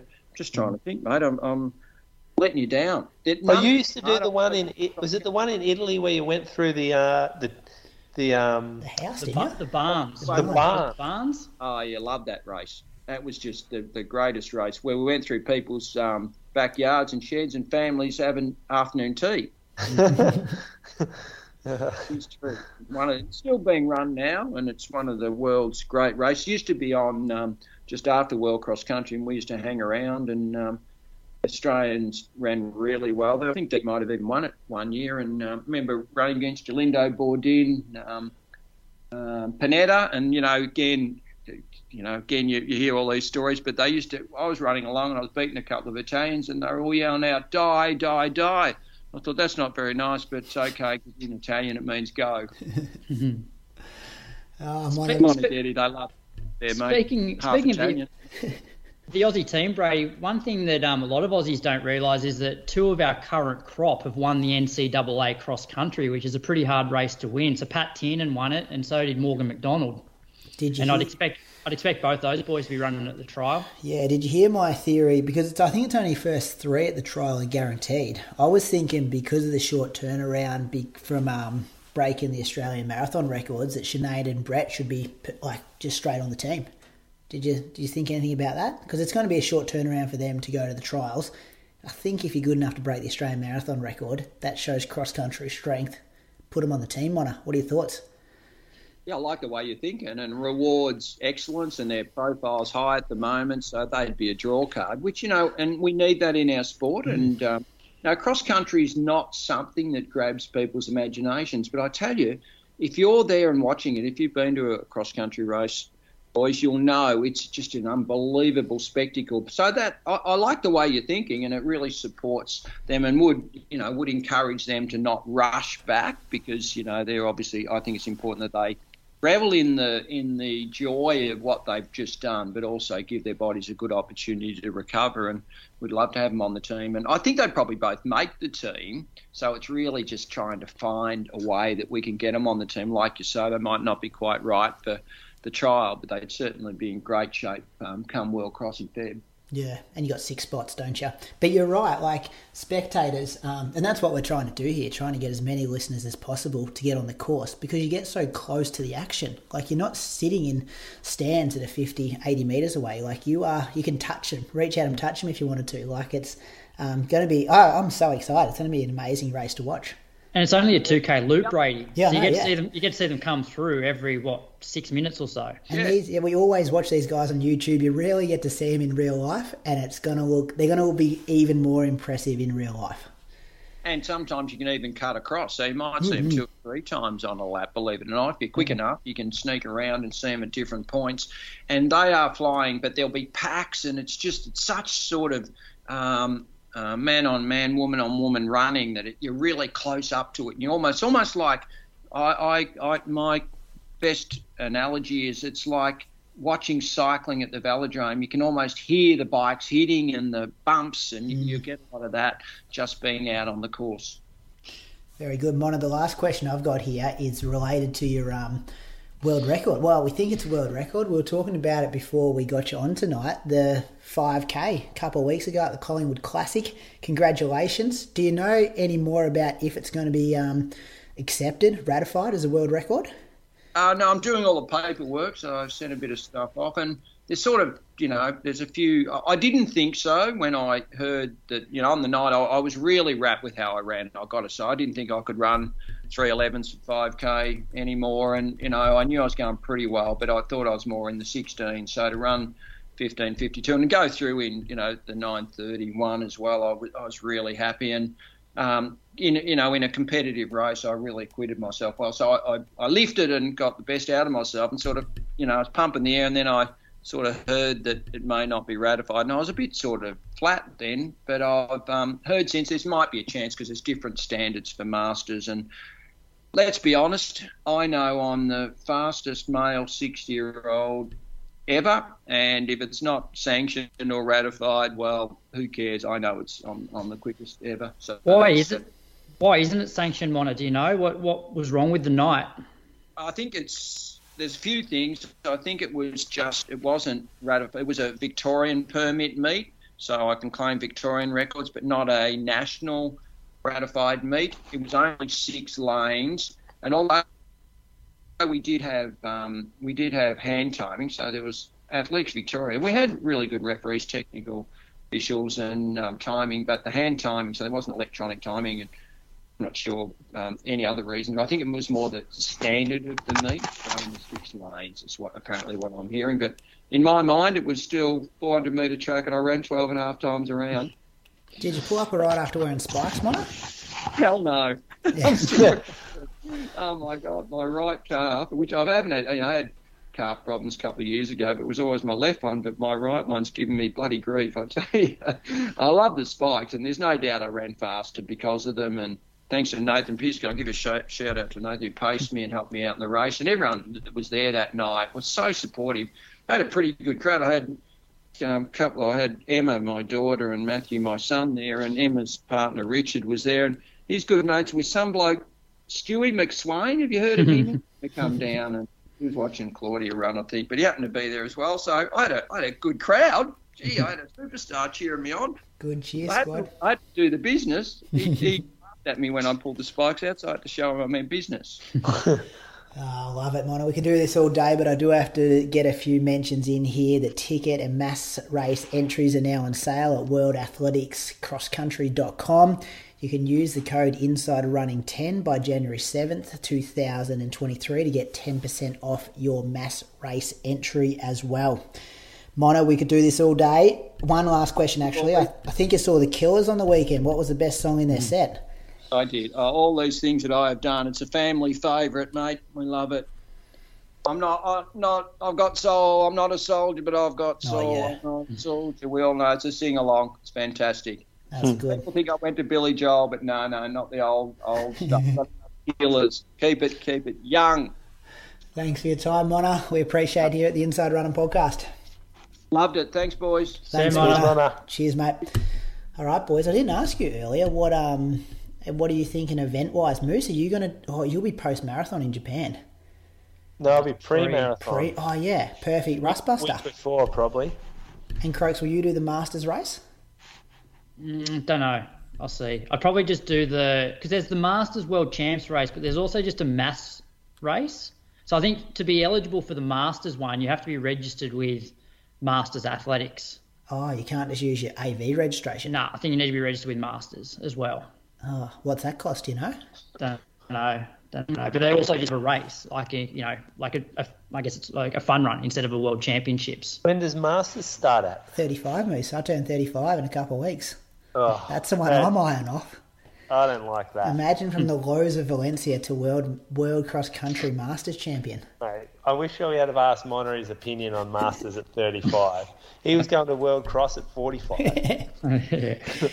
He was, he was. Um, let's get back on the rails for this show. We might uh, cut listener question, Croaks. I know you cut it last week, but we'll cut it again because this episode is going to go for about two and a half hours with the Sinead interview at the end. So we might just wrap up this uh, runner news and then go mm-hmm. moose on the loose. How's that sound? Sounds We'll good. take us to European cross country first. Jakob Ingebrigtsen got the win. Emile Cairess was second, the Great Britain athlete, and Isaac Kimeli from Belgium was third. Kimeli, Kimeli, Kimeli. I think that's exactly what I said. So Jakob won. I think he's only won gold medals at European Cross all through the juniors, and now as a senior athlete the last couple of times.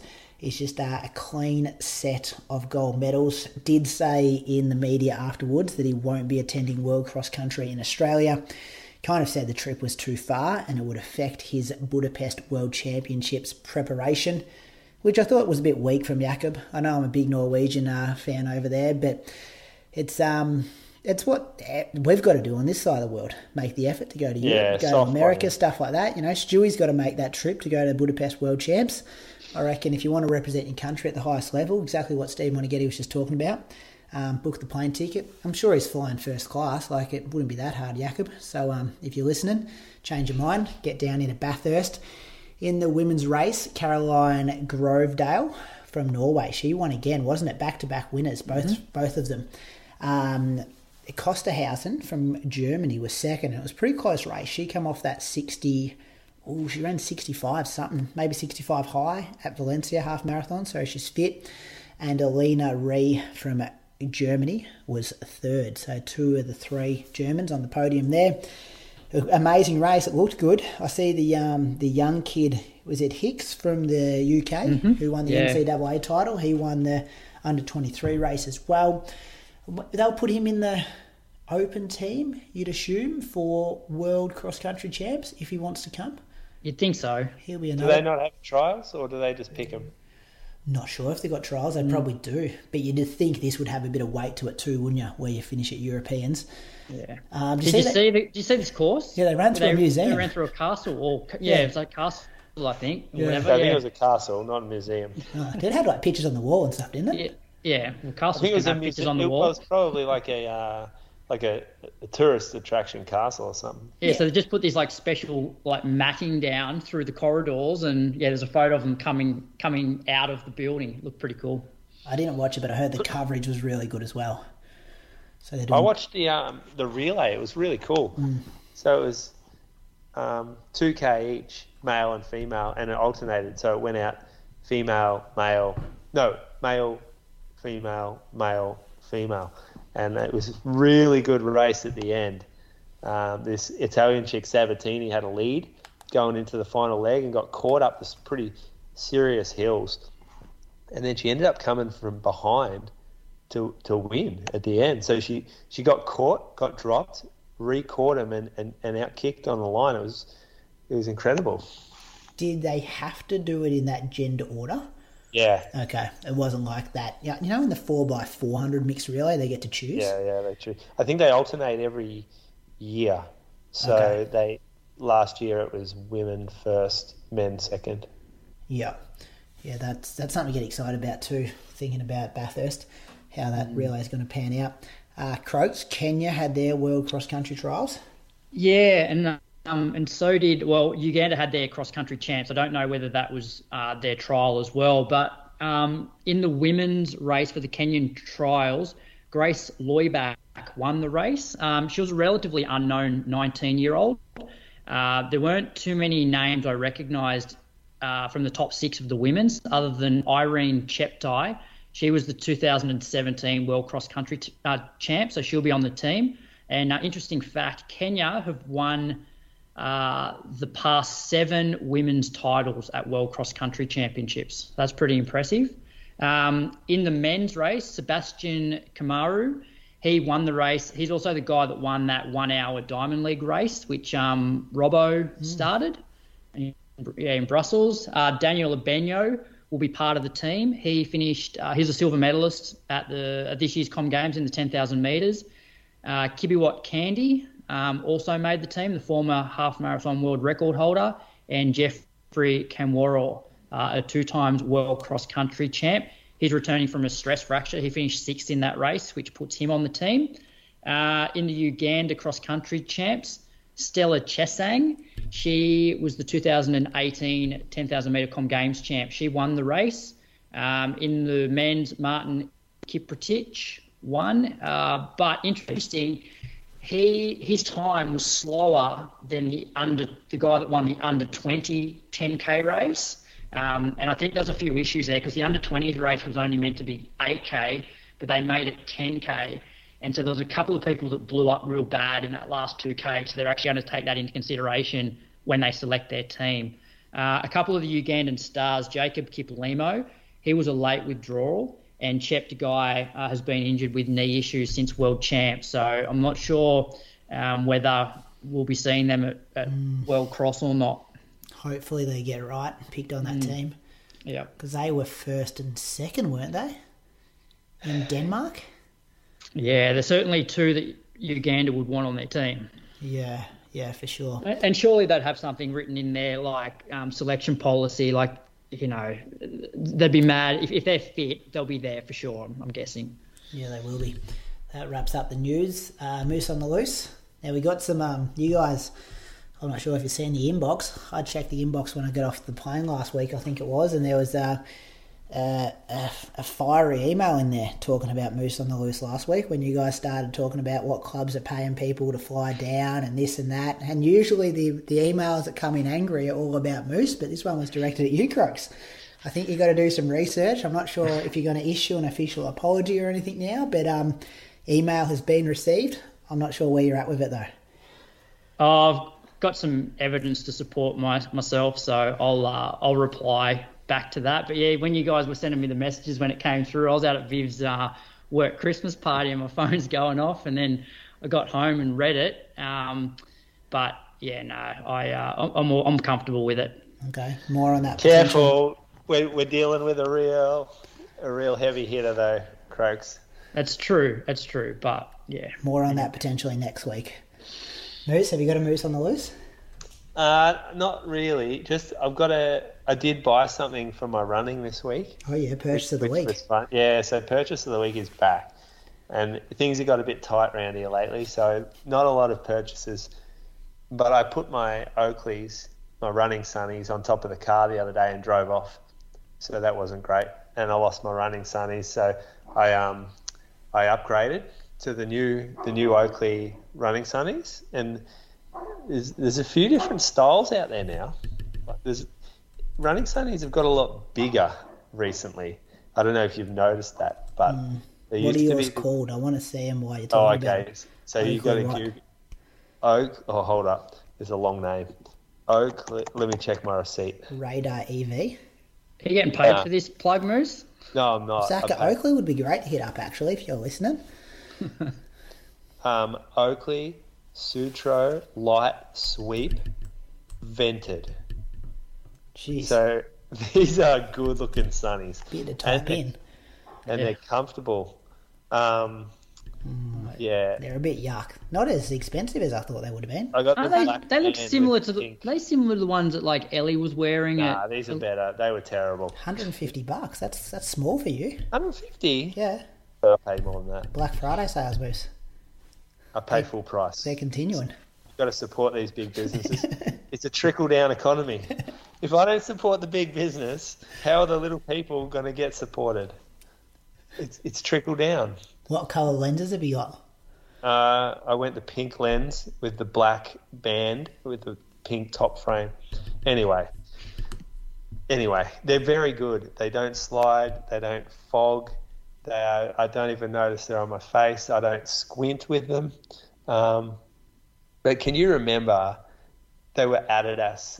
A lot of the Adidas runners used to wear these fucking awful running sunnies. and I'm going to have to sh- throw Sinead under the bus. She was one of them. Um, the, these are, oh maybe they were Nikes back when she was wearing, but they were they were terrible. Uh, it- it's like they running sunnies were the most like ugliest, disgusting things of all time.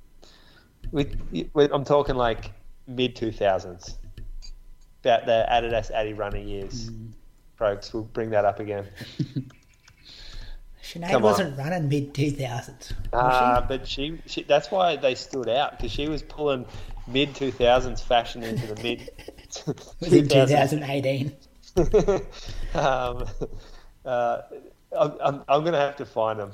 Uh, Find a photo it. We'll put I'll on our stories throughout the week. yeah, yeah, good one. Perfect. I'll Tag her in.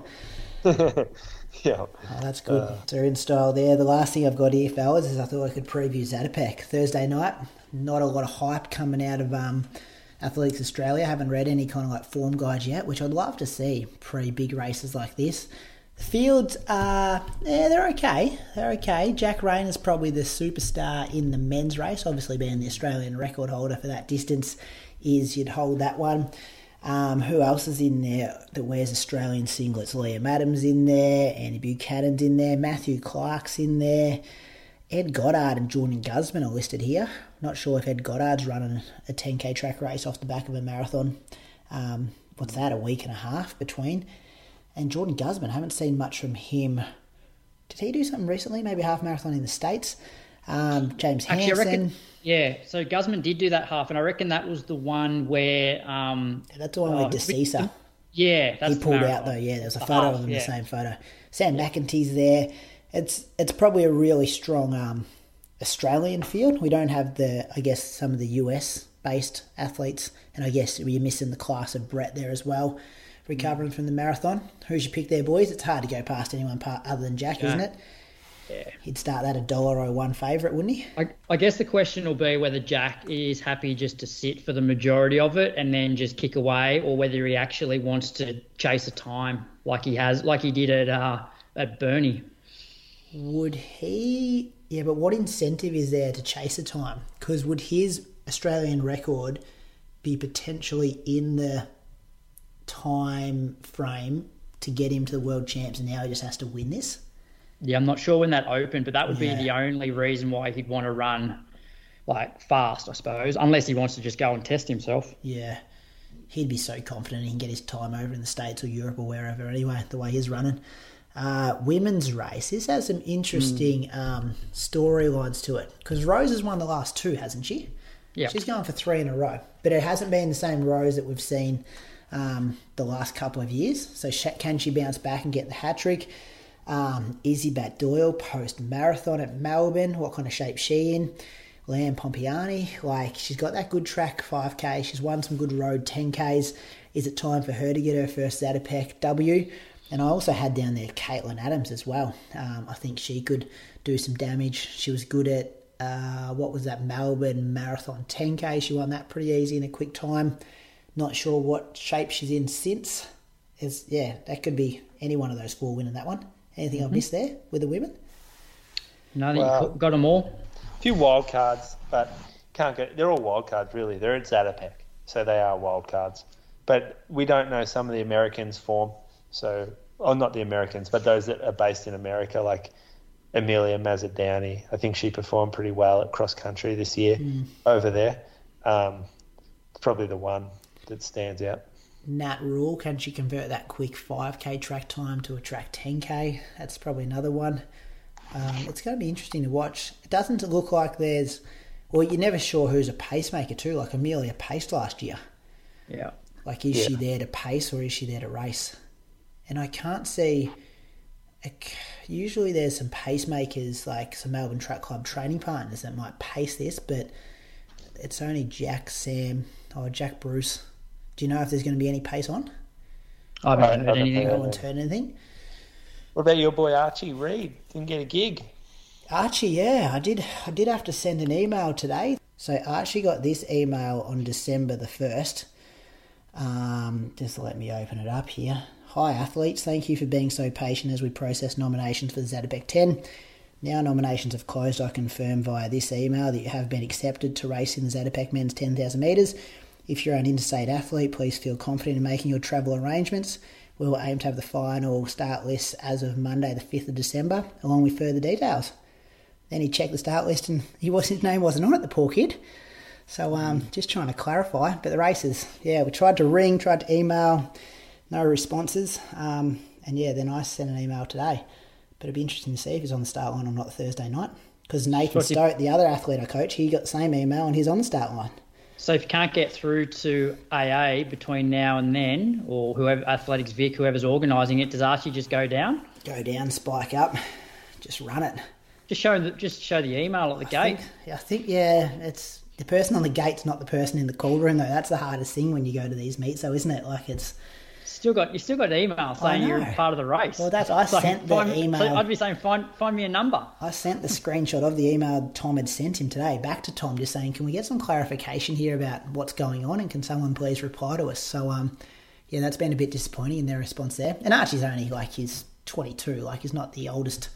Most experienced person, so you'd, you'd like to think that the junior or people fresh out of juniors, and he came 13th in this race last year, like he's not out of his depth being in this field. So um, yeah, if you see him down there, cheer it on.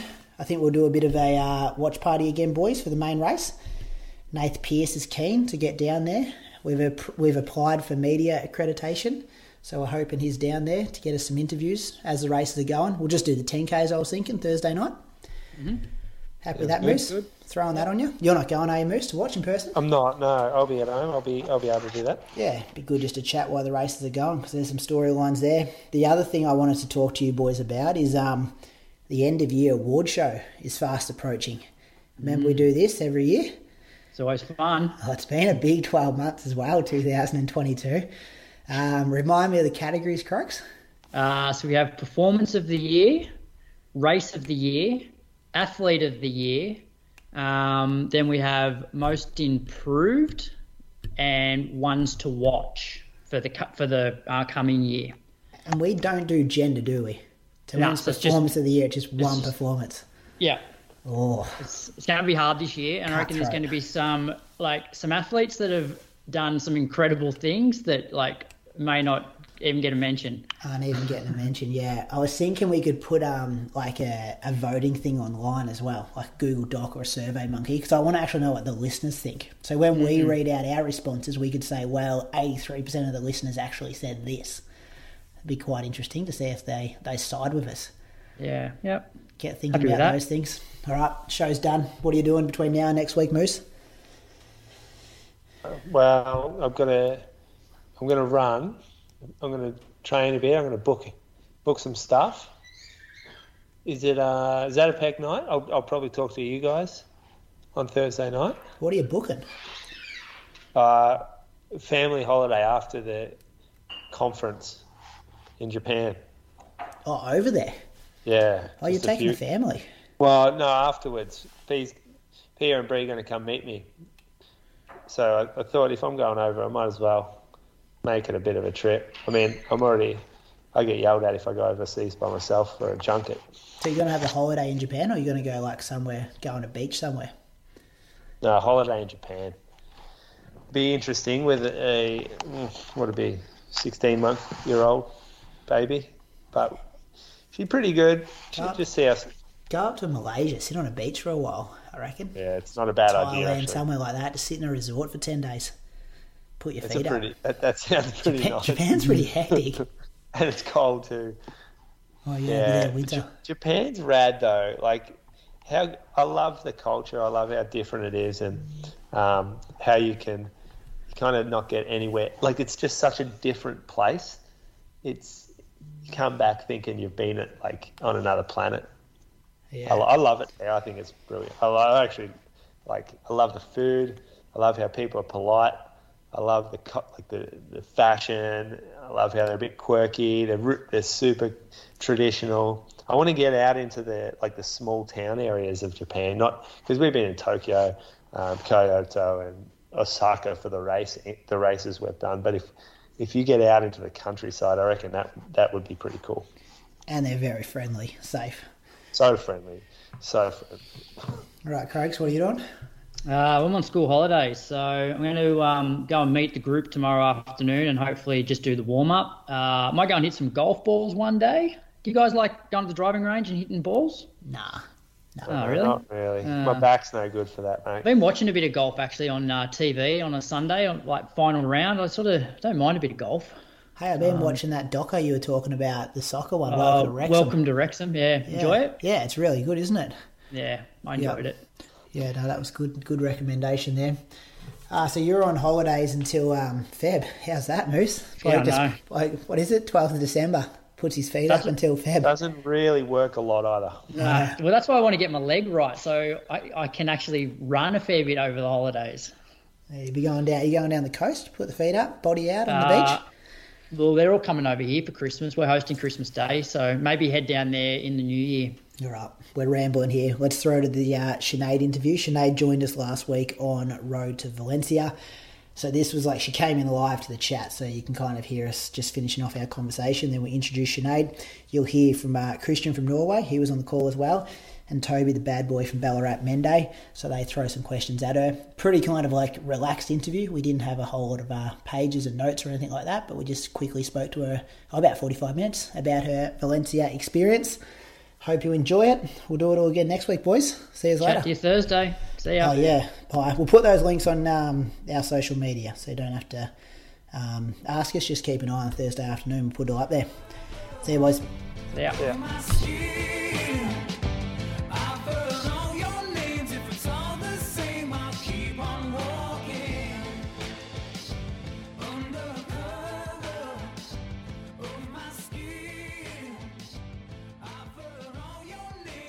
But it's um it's okay. Like yeah, yeah, you live and you learn, and um, we're about to talk to someone who I think ran her 14th marathon in the Australian record, so I'm sure she's going to have some words of wisdom for us about how to pull it off and stuff. But um, yeah, disappointing in the performance, but glad I was there. Glad I got to share the road with Sinead Diver, the uh, freshly minted Australian record holder. Sinead, welcome to Road to Valencia. We will put this out to everyone, so you are also on our row. Oh, you're also on the Inside Running podcast, so it's going to go everywhere. This chat, but uh, I think you met Toby at the post race beers. Didn't meet Christian. You actually no. thought you met Christian post race, but it was actually uh, one of the Denmark marathoners. Christian, is it Theiss? He's ran two ten. Yeah, I introduced yeah. introduced Sinead to him, and she thought it was Christian for a second there. But welcome, congratulations again on the two 21, what are we, seconds? 34, the new Australian record by 62 seconds. Welcome back to Australia. How's it all feeling? Is it sunk hey guys, thanks, Brady. Um, yeah, I got back last night around 6 p.m. or so. Um, it's really nice to be home and I've kind of had some time to think about it last, like on the plane and last night and stuff. So, yeah, it's sunk in. I was just saying uh, that uh, I was so focused on the record after the race that I kind of didn't really think about the time, the 221. I was like, somebody else said to me in the pub that night, they were like, Have you thought about like the 221? That's such a good time. And I was like, I haven't really actually. It's just been kind of all about the record. But uh, yeah, I'm delighted with the 221. Because that it's so fast. That was it's funny you say you didn't think about that because when I saw you straight after the race when we uh, crossed paths, I've already kind of shared that story as you were kind of uh, as we were trying to find some participation medals. That was the first yeah. thing I thought. I'm like 221. I'm like incredible, insane, and like to take 62 seconds off the Australian record that's been there for so long as well. Like it must be. Um, I don't like. Did you expect to go that quick? Um, no. So um, I was in the pack for 222, and actually they were supposed to go through. It was more 222.30, so they were supposed to go in uh, through half around 71.15 was the plan, but uh, we ended up going through half in 70.40, and that was actually just me. So there was three three girls in the group, and one of the girls kept telling the guy to go faster and I kept saying, no, no, no, no, yeah. like, stick to 322s. and like we were dropping like 316s a couple of times. And then at that point, I was like, no, this is ridiculous. Even though I felt fine, I was like, I'll pay for this later. So I pulled back a bit. Um, and I didn't, I didn't really care if I was going to run it on my own. I was kind of just in a good rhythm. But then I caught the group again, and the girl who was pushing the pace had gone ahead even further. So the pacer dropped back and the other girl had dropped out. So it was literally just me and uh, a gang of men. So he was like, he came back to me. And he just stuck with me then until 30k. Uh, he was brilliant. Like from then on, he was um, like telling the guys to get out of the way when we were coming up to the drinks stops and stuff because they kind of weren't really aware of the women's drinks were on the left and the guys were on the right, so they kind of were in my way a bit. So he was clearing them out and making sure that I was like slotted in behind him for a lot of it. Uh, so that was really good. He was great. Did you know who he was? Did you know him before the race or anything? No. Um, so they told us uh, we were supposed to have two pacers, but one of them didn't show up. So I knew what his number would be. So I just found him at the start line, and I was like, uh, 322, like a 222 pace, and he was like, he was uh, uh, Spanish. He was like, yeah, yeah, yeah. But then he took off quite slow. I thought we were doing like 328. So then I kind of was like, no. Nah. So I went off by myself. but then he came up to me and he was like, 322? So I was like, yep, yep, yep, yep. But anyway, yeah. Uh, I actually bumped into him then after the race. I walked back to the hotel with my sister and I was t- chatting on the phone to mom and stuff. And then he just walked by my hotel randomly Uh, and I was like, oh my god! so I was able to give him a hug and chat to him, and yeah, he was really nice. He was so excited for me as well, so it's cool. So special. So then, from 30k after he dropped onwards, um, you're solo, and I assume probably just mowing people down. Oh, so I was in a group of guys, but they were all they all went behind me.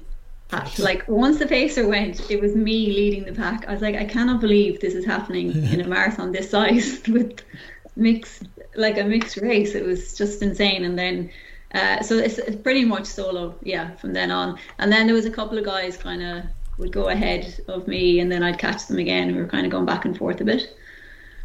Any bad patches through there, Sinead? Because just looking at your splits, I think you ran your. I had a look at them before, and I'm just reloading them now. But you ran your fastest, I think, 5k. Yeah, there was a 1640 from 35 to 40k. Oh, really? Yeah. Um, so yeah, you ran 1650, 1646, 1646, 1639. So sorry, you went one second quicker from 15 to 20. But then to go 1640 from um, 35 to 40. But you did have the 1704 from 30 to 35. So you had your slowest oh, one right. into your fastest one. Yeah. Yeah, well, this is what's on the website. Um, uh, I don't know if that's right. Uh, on the results website, I don't think there was a 17 like I was pretty much. Um, I have my Strava, but. Um, oh yeah, it's still on private though, isn't it? You should have. You should have unleashed that one. I, have I've shared it. I've shared that one. You sure? Yeah. This might be the same Jess Stenson situation where she put New York up and then it, it disappeared off there. No, hundred percent. Boys, have you seen this on Strava? I'm just trying to find it now. Try and check it now. I want to see if you're. Did you manually split when you went past? When I went, what do you mean? Oh, so my my watch was on, was on uh, the last splits. Oh yeah, yeah. No, she's got it up here. I didn't didn't come up on my feed. Maybe. Um. So so this is what Strava has, right? From my five. So let me see. And this is you manually splitting it when you're running past the 5k Oh. marks? Or is this Oh, your- sorry. So actually, so this would be my Garmin 5K. Yeah. So yeah, they would be a bit out actually. Yeah. But so 30 to 35k here it says 1647. So maybe that was 1705. Is that the one? Did you have your lap Ks on? Yeah, 1k Yeah, splits. Yeah. Jeez. That's, I'm just used to having that. Um, so I, I didn't take it off. So I'd look every now and then, like if I was feeling not so great or, um, or if I thought I was going too fast, I'd like check it out. Um, Okay, well, Well- let's, let's for this for the sake of this conversation, let's go with the official splits, hey?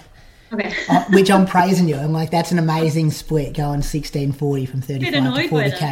that. 17 to 4, yeah, it was the only one over 17. But we can write into them and say, look, we just broke Australian record. Is there any chance she can move some numbers around? She wants them all in the 16 somewhere. But um, the, I guess the question was around, like, obviously you're feeling good towards that end of the race. Yeah, I did go through a few bad patches. Not really bad, but just um, felt like, oh god, this is getting really hard, and kind of worrying that I was going to just start getting slower and slower and slower. But I'd have that for a few k, and then I'd come good again. And there was quite a bit of that throughout the race. Just, I think when you start thinking about how long you have to go, um, even up to like 40k, I was like, I need to like I could pop at any any second. Like I just found it quite stressful. This one, um, I guess because it was going so well, I was just afraid of anything going wrong. Um, but then when I like when I had only a k to go, I was like, nah, I'm good. Yeah. but I I didn't know because I just had my k splits on.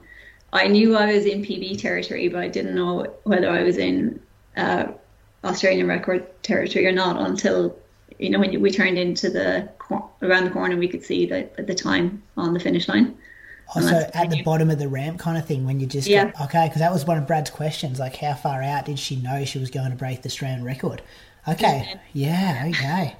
Oh, that would have, yeah, okay. For some reason, I saw some. Uh, I think Ben Parks put a video of you on like on the road with maybe a K to go, and you had a little smile on your face. And I thought when I saw Oh. that, I was like, okay, she knows she had it. then. My grimace looks like a smile. Like so, my sister said to me, "Sinead, you were smiling like at 400 meters to go." I was like, "I definitely wasn't." and then I saw some footage of me, and it does look like I'm smiling, but I'm that's I'm grimacing. Okay, Like I'm. take that. Keep Kipchoge does the same thing, doesn't he? When he's in hurt, he just Yeah, starts it's smiling. so weird. Hey, there could be something in that if you two are doing it. His second part of his question was, um, and if she knew she was going to break it, did it make the last few k enjoyable? So I guess it was just that last. What what what's actually going through your head when you're on that blue blue mat, you're coming in the finish line, you know you got the time, you're in the two twenty ones. Um, do you enjoy it, or is it relief, or is it? Um, so I saw the 221 and then I wanted to get 221. I didn't want it to tick over 222. so I like pushed as hard as I could. And there was actually this girl that she had been in the group ahead of me and I caught her. I went past her, but then when it came down to a bit of a sprint finish, she she had me easily, but she was kind of elbowing me a bit. So there's a bit of that going on at that stage as well. um, so no, I didn't. I didn't like pull back and enjoy the moment or anything. I just went as fast as I could to the finish line and then then enjoyed the moment. So a bit of a sprint. Was it twelfth you were in the end, or was she? oh, so she was. I think she's in as 11th and I'm 12th, but we're like exactly the same time. Okay, Like, yeah. we'll complain about She, that. she must have been she must have been a few milliseconds ahead. Yeah. Um, The last part of Croaks' question, and we've got a lot of these coming from Patreon here in a second, Sinead, but um, how's the feeling of a national record and the PB, of course, compared to 10th at the Olympics? Do you put them next to each other and like compare them, or are they're two different things? Um, I actually think that this one, I was much more excited about it because I think because I've been trying to get it for so long, whereas the Olympic marathon, I, I, I didn't even know that I came tenth when I crossed the line. I was just kind of happy. So then, when I found out that I came tenth, like my I had kind of calmed down a bit anyway. but this one, I was like super excited. Um, so yeah, I it is kind of hard to compare them, but I was more excited crossing the finish line, breaking the record. Yeah. Any questions, boys, before I go to the uh, Patreon ones? I'm sure you got some stuff there. Toby, throw to you first. Oh, I don't have. I actually don't have anything, but um, yeah, I was just so epic just to see you sort of come across looking so strong. Um, it definitely helped me um, pumped to go again because it's just like I saw you up on the screen as well, and you could Oh, just did you? see how like excited you were, and it's just like that's what we sort of you train for. You train for those moments, and to see someone else get it is just yeah, it was just epic. Ah, thank you. Christian, King of Norway, what do you got? You'll have some good ones. Ah, I know you hate this stuff, Sinead, but I need to ask you.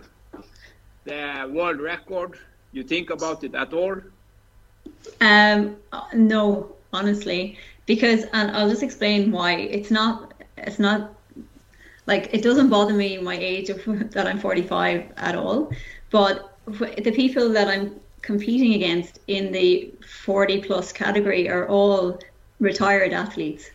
Like there's very few athletes that are training at the level that I train at who are still racing at 40 plus. So to me, it's not a big achievement at all. Um, it's that's why it's just like I started when I was 33, and most other athletes by then are nearly ramping down. So it's an unfair advantage for me having started so late, and I'm at my peak now. So I just it doesn't mean anything. Whereas the Australian record means everything to me, but the world record in the age category doesn't.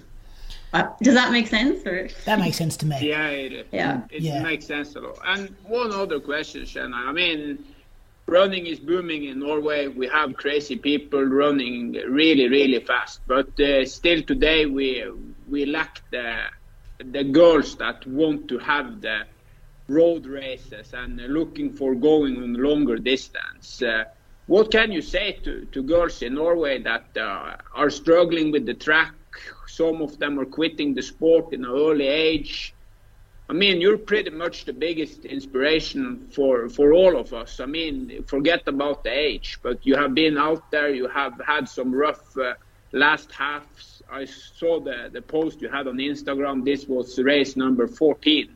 I mean, what can you say about this? Just keep keep going, keep staying motivated, and, and for girls that want to, to have a future on the road.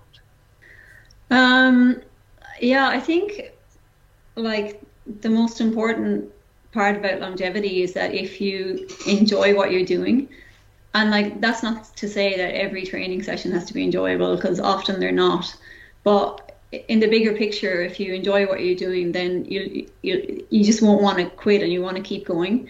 Um, so I think a lot of people who are retiring or just like if you go through long patches of it been pushing and pushing and it being a massive struggle, you need to pull back or you're, you're just going to quit because it's really hard to maintain that. And I think as well, like I think I've shown that it, you don't have to do it all before a certain age. Like if you're struggling and you're not getting anywhere for a while, it's okay to take a break. It's not going to shorten your career. You can just then take it up, you know, after that again. So you kind of need to keep that fire in your belly and keep the love for the sport going. Otherwise, if it becomes a drag, you know, you're not going to get anywhere. Good answer. Norwegians will love that, Christian. We can see a resurgence from Norwegian women distance running after that. Sinead, when you Yeah, when I mean- oh sorry, you go. The the record in Norway is for girls is pretty much the same as in Australia. We are talking about 221.06. Ingrid Kristiansen ran in, in London in, in 1986, and yeah, the the Wow. girls now is is nobody that are running under 230. But we need people that are able to to yeah to go the journey, to be out there, to to love the sport, and to keep showing up. This was your uh, attempt number 14. Yeah, like it takes a it takes a long time to uh, to nail the marathon. I think like you learn something from every. I've made mis- mistakes in every single marathon. That's fourteen of them, and even this one like wasn't didn't go, wasn't perfect. Um, like I like just doing I, like I didn't um, sleep that well in the days leading in.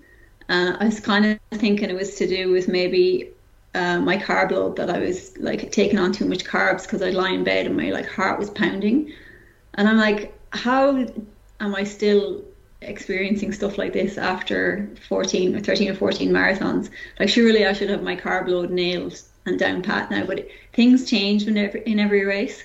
And you kind of have to learn from it and take little learnings into the next one. And you just get better and better, like the more that you do. When you see the results, Sinead, on the day, like yeah, amazing performance, but it only got you 12th. Like, I'm trying to think, have you ever yeah. finished that far? Like, you finished higher at the Olympics. Um, yeah. How many Londons and New Yorks and stuff have you been top 10? And then you look at the times and you kind of just spoken how you don't want to compare yourself as competing against the, the 45 year olds, but the people you are competing as against a, a super fast. Like, what do you think when you see these times and these results come through? Um, I kind of like I think majority of those were um, Africans. Um, so they're at another level to us for whatever reason. So I kind of nearly don't even uh, like in a race like that with so many Africans, it, it, where I placed wasn't important to me at all. Like it's mad to think that I ran 221 and I came 12th. I like it's insane, but I guess like that's where we're at. Like there's so many Ethiopians and Af- and Kenyans, and then I think that actually the girl that was with me, she was from Morocco. Um, but yeah, I don't know. don't know. Yeah, just yeah, yeah. Just say, I guess yeah. You got to compare yourself to uh, you know people in similar countries in a way and similar um, socio-economic like situations. Is that what you mean? Like you look at the American results and the British results and stuff, and you look at you know those and compare yourself yeah. with them. Yeah, just cause, just because the Africans are like completely at another level. Like they have so many um, women that can go sub two eighteen. Like there's just so many of them, and for me, that's not even. It's not on the radar. I can't compete with that. So. Uh, yeah i just i i do kind of compare myself more to like the, like the british girls the americans um because we're all more at a similar level i think yeah Hey, uh, we've got some quick fire ones here from the Patreon supporters. Thanks to the Patreon supporters who wrote these ones in. First one from Tim. Can you please ask Sinead about her footwear? Was it her first time racing in the Alpha Flies, I think? Yep, first time. So uh, I was a little bit worried about that, but I loved them because when they came out first, I didn't like them at all, um, and then decided to give them a go for this training block, just kind of halfway through, and yeah, I quite liked them. I, I took a while for my legs to get used to them. Like the after the first day I wore them, after that session, I like was in so much pain for a couple of days. So you must use different muscles or something. So but after like a few weeks of it, I was fine, and I really liked them on the day. But I did think about them during the race, thinking, I hope like my my hamstrings or quads or whatever don't get really really sore after 30k because I'm wearing different shoes. But they were good. Boys, that could have been my problem. You know what I should have been wearing? what did you wear, Brady? Yeah, Alpha Flies. But I wanted to wear these Mizuno ones, but the boys talked me out of it last week, so I'm blaming them for my performance. Anyway, I was trying to talk you into wearing it. This isn't about me. Tom's got another question here. Um, I'm going to reword it, Tom, because it's you've tried to you've done a joke here, but I'm going to put it in a different way. Um, how does it, this record? Was this the Irish record as well? And yeah, how the feelings around. So, do you get the Irish record now that you're Australian allegiance or not? Um, no, it doesn't count. Officially. Okay, it doesn't count. But then, what's the vibe in Ireland about running so quick with the history of um, Athletics Ireland and um, decorated history? Is that the word? The rejection for you as an athlete in a way? Like, how does it all yeah. feel now you see these times? Do they reach out and say, yeah, look, we stuffed that up? No, they, they haven't don't, nothing, at all. No. At all. But the people there love you still, don't they? Oh yeah, absolutely. Yeah. And they're always like uh, slagging off Athletics Ireland for that decision. so that's good. Um, and actually, so the record holder in Ireland, Catherina McKiernan, she sent me a message and said, like, congratulations on breaking the record. because I, I thought that was really nice because officially I haven't. Yeah. But I have run faster than her time. It was actually a very similar time time to Benita's. It was 222.23. Okay. Um, yeah, so like everyone in Ireland other than Athletics Ireland like are really supportive and yeah always yeah slagging him off for. what they could have had, boys. For hey? snubbing me. yeah. Hey, um, just on the people you've got messages from, is there anybody else who's been like a bit of a surprise for you? Like I'm sure you've had an inbox uh, full of them all, but anyone or maybe more than one person that you've looked at and been like, oh, I didn't expect that person to reach out. Um, a lot of um, people from like school and high, um, university and stuff have reached out. Like people I haven't heard from for years, which is really nice. Um, like obviously Benita messaged me like straight away and stuff. Not I wasn't not expecting her to message yeah. me, but she like sent a really nice message, and you know it was really nice to hear from her. Um, I've honestly been like inundated with messages, and everyone has been so kind and excited for me, and it really makes it really special because I don't know everyone's kind of getting around me, so it's really nice. Yeah, that's good. Another one here from Julia. Oh, sorry, Christian, you got one. Did you uh, know about Brett's result before you started the race? oh yes. So I obviously I knew Brett was racing before me, and I knew when I when I woke up that his race was finished. But I was actually afraid to look because I wasn't sure if I wanted to know or not. So I didn't check social media or anything. And Nick had sent me a message. I just ignored it because if Ooh. Brett no, no, like this is just before the race. But like if Brett had not gotten the re- the record, I'd be really disappointed for him, and I was afraid then I'd feel really flat. And but then if he had gotten the record, I was like, oh my god, like will I feel more pressure or? so I was like, it's best I don't know. Anyways, so I was sitting downstairs. We were we had to walk to the race hotel, and then this English guy who was next to me, and he said to somebody uh, behind me like really loudly, like, oh my god, did you hear about the Aussie guy Brett Robinson? He ran 207.31. I was like, oh my god. So I was like so excited then, and I actually was really glad that I found out because it's kind of all amped up then, and yeah, it was it was great. Yeah. Any last word from Nick? Uh, she before the race. It. She didn't read the message. before the race. Still went unread. No, ah, before the race, the day before. Whatever you do, Sinead, don't do. Uh, um, no, he messaged me. he messaged me the night before and just said, you know, this has been your best lead in.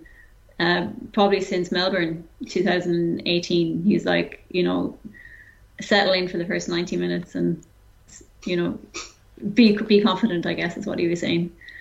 Yeah. Um, yeah. Good one. This one's from julia. Mother of sons working with nab training like a beast. How does she maintain her energy? Is it diet lifestyle or just sheer motivation and discipline? Oh probably probably a mix of everything. Um, and i think it kind of helps that when i started out running and training and stuff like I all I've always had uh, kids and a job. I haven't come from like an athlete background where all I did initially was you know uh, running. I've always kind of work and my kids have always been part of it. So I'm very used to that juggle now and kind of grew into it. Because when I started, I wasn't like training at this level. I wasn't running twice a day. I wasn't doing like half as much. I actually look back on my first marathon there the other day, and I was running like a max of 100k a week, so like even less than that. Um, whereas now I'm closer to 200. Um, at work are also like more supportive, helping me out a bit and like giving me time off and that. So that makes everything a lot easier. Also, like working from home has been a godsend, um, because I don't like have to waste time commuting and Colin works from home. So it's all these little things kind of make a difference.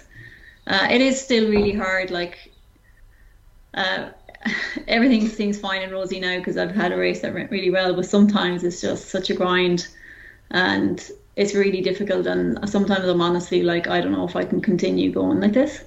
And then, you know, you kind of come out of that and things go well again. And yeah, I don't. Did Did you feel like this race had a bit of that, like what's the next two or three years going to hold for Sinead, depending on the result?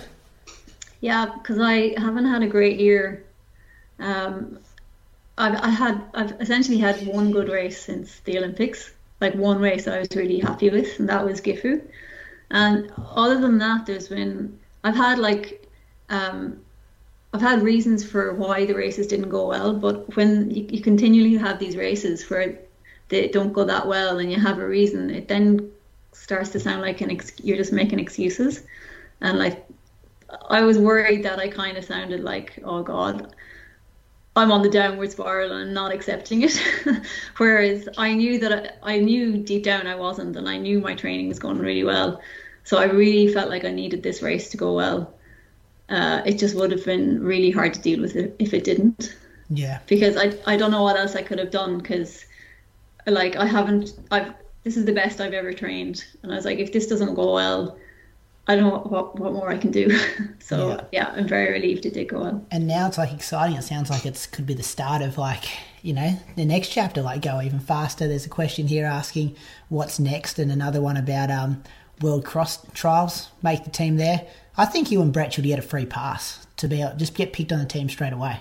I think like marathon running and cross country running are, are so much about strength, and if you just broken long-standing national cross country uh, marathon records, you sh- and you, you, you shouldn't be expected to have to back up in a short period of time. Whereas the race is long enough post race to um be know, ready to go again. I know the plan, Brad.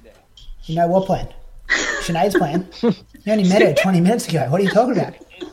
Nick's back reading your messages no, it's time to cash in and it's time to go to London again. oh, you think so?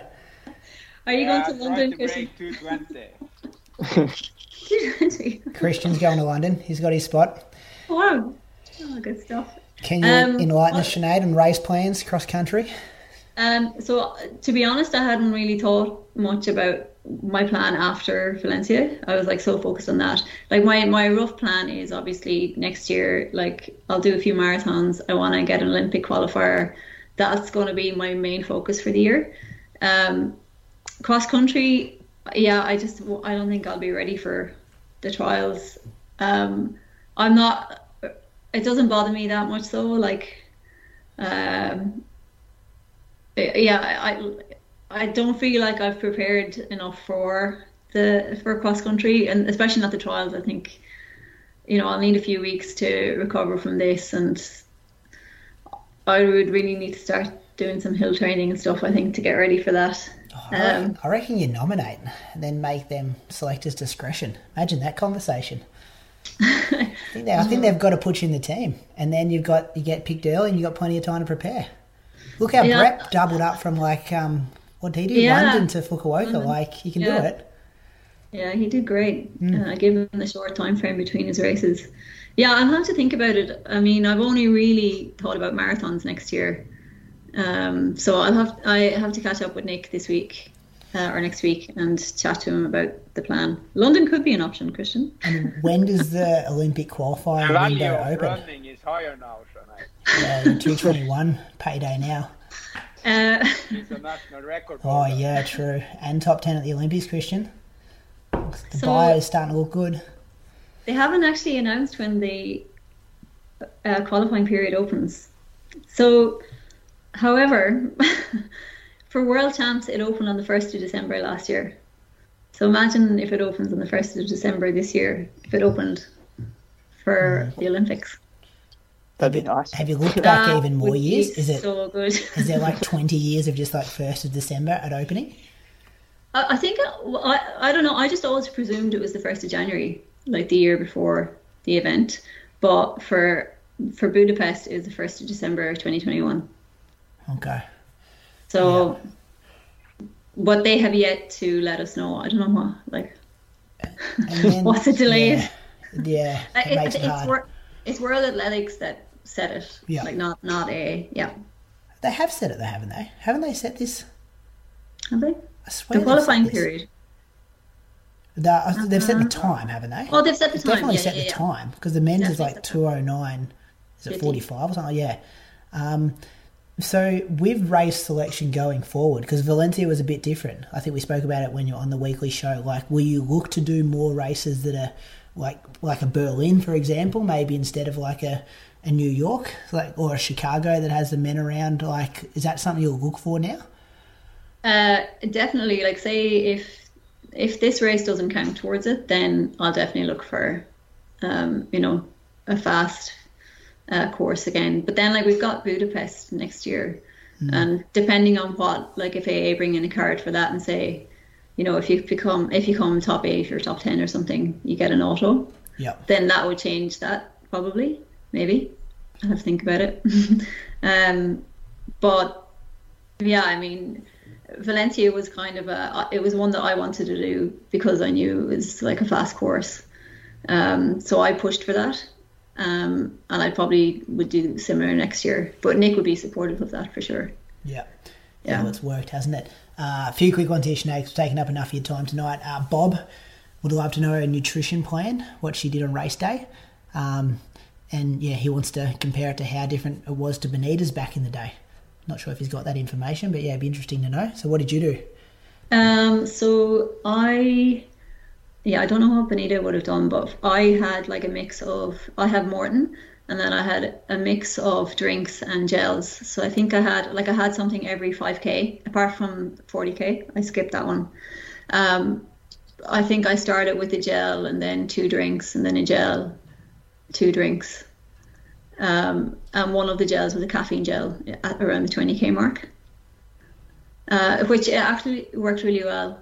Uh, well, actually, mm, I did get a little bit sick after after just before I met you, actually, Brady. I couldn't tell. You looked pretty good. Didn't look like you ran a marathon. Oh yeah. So um, I probably had a little bit too much, actually. Yeah. I think. Um, but generally, I have like small bottles, and there's about 150 mils of uh, drink mix in it, and I'll drink probably 120 of that. Yeah. This is an interesting one from Joe.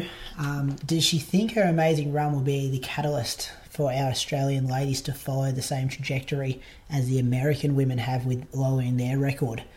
Um, because Joe says she's here for that. Do you think? Yeah, you think you, sure. you've only got a limited amount of time, or you think that one's going to sit for another 15, 20 years? I would like to think that it would stand for a while, but who knows? Like, I think as soon as someone like runs a faster time, then everyone kind of follows suit a bit. Uh, like once the bar is raised, you know, it, it kind of everyone knows that they then have to, you know, to make teams or whatever. You got to be pretty much in the top three, so everyone lifts their game. So who knows how long it'll last for? Yeah. But I, I, hope it lasts for a while. and this one from Paul, like, if things could go more perfect with training or the race, how much faster do you think you could go? oh god, I don't know. That's a hard one to answer, but I definitely think like that race that race went so well, but apart from my sleep in the days leading in, I think that's a can be like it's an important thing to have you get your sleep right. So that's something I definitely could improve on. Um, yeah, I don't know. It's hard to. Yeah. Hard to hard to answer that you, you took my PB with two seconds. After my, my run in 2019, I have thought about running 220. And when I'm look at your training, comparing it to me, and I, and to be honest, I think I was close to 220 shape before Berlin this year. I, I am pretty sure that you could aim for for the 219.59 here if you can build again on this one. If you can get a little bit more help from people, I don't think you should uh, should look at 219 something that's not possible. I think you got it in you. Yeah, I mean it would be amazing, like if I could do that. Uh, you kind of need to have like, yeah, the right event and stuff. Like for this one, I was lucky because it was almost like a free crack at the record. Um, in a sense because uh, you know I wasn't worrying about like having to making sure I qualified for Olympics or anything. It's like when you have when you have to do that, you have to be a bit more conservative, I think, and make sure of it. Um, but I would lo- like I would definitely I'm definitely not gonna think oh that's the fastest I can go because I mean why why would I say that? Like I would love to think I could do a 220 and I'll certainly try. Like I'll certainly aim for that in training and see how I go. I think I'll know from my training if it's possible. Like I knew from this training block, I was like, I know I can run a like a hundred percent, like definitely. So in my next training block, I'll know before obviously I go into the race if that's realistic or not. Can you remember off the top of your head, Sinead, like maybe give us the top two or three workouts where you got that confident from? You remember hitting them and being like, okay, look at these numbers, I can do this Australian record? Um, so I think, oh, whichever, it was actually when Joel started training with me, started pacing me. Um, I remember, okay. I can't remember what session that was. What? Was it the 5x4K? That would surely have to be one of them, or was it? Oh, so it was. I did that one by myself, five by four k. But the one before that, which would have been uh, six by three k, Joel helped me out with that one. So I felt really good in that, and then I was worried about the one, the five by four k, doing it by myself. But I remember then feeling really good in that as well, and I was like, oh, this is going well. Like I, I like often kind of have one good session, one not so good one. but from the six by three k, like every session was going better and better and better. Um, yeah, which like sometimes doesn't happen. Yeah, so that can, you took or confidence in the happen. consistency. Yeah, I think always yeah. being up. Yeah. Yeah. Yeah. And like pulling up well from them, not getting any little niggles and stuff, which forced in the past would have forced me to pull back or cut like um changed my plan a bit. Yeah. Whereas this one, yeah, I, I was consistently improving a little bit every week in that. Yeah, because I think Moose, I don't know if Moose it was a conversation or an interview with him, but like it was before one of your marathons, like you felt like you were flying, say, four weeks out, but then got yourself in a bit of a hole three weeks out, and then you got yourself back out of the hole to race. But like this one, it was all just smooth lead into race day. Yeah, so that was before the Olympics. Olympics, okay, I, yeah. Yeah, I got into yeah, a bit of a hole for a while, but thankfully got out of it. Um, but this one, I I think I've I learned. So that's happened to me twice before, and I've definitely learned from it. So I don't push myself as I do push myself, but not as hard as those times. Like it was like I had no limit, and I I kind of didn't realize that you know if I like. I mean, I've heard of people overtraining in that, but I kind of thought, no, no, no, I just need to do more and more and more. Whereas with this training block, I was like, I never want to do that again. And so if I felt tired or like a couple of Sundays, I had a plan to like do a pickup, and I just thought, I'm not feeling it today. I need to like be careful and know that I don't have to do it just because it's on my plan. So I was just a bit smarter, I think, with this training block. Yeah, it's paid off. Well, boys, any more questions? We could do this all day. There's another 25 listener questions from patrons that we got here that I'm not going to get to, but thank you for the people writing them in. Uh, Christian, you got anything to leave us with?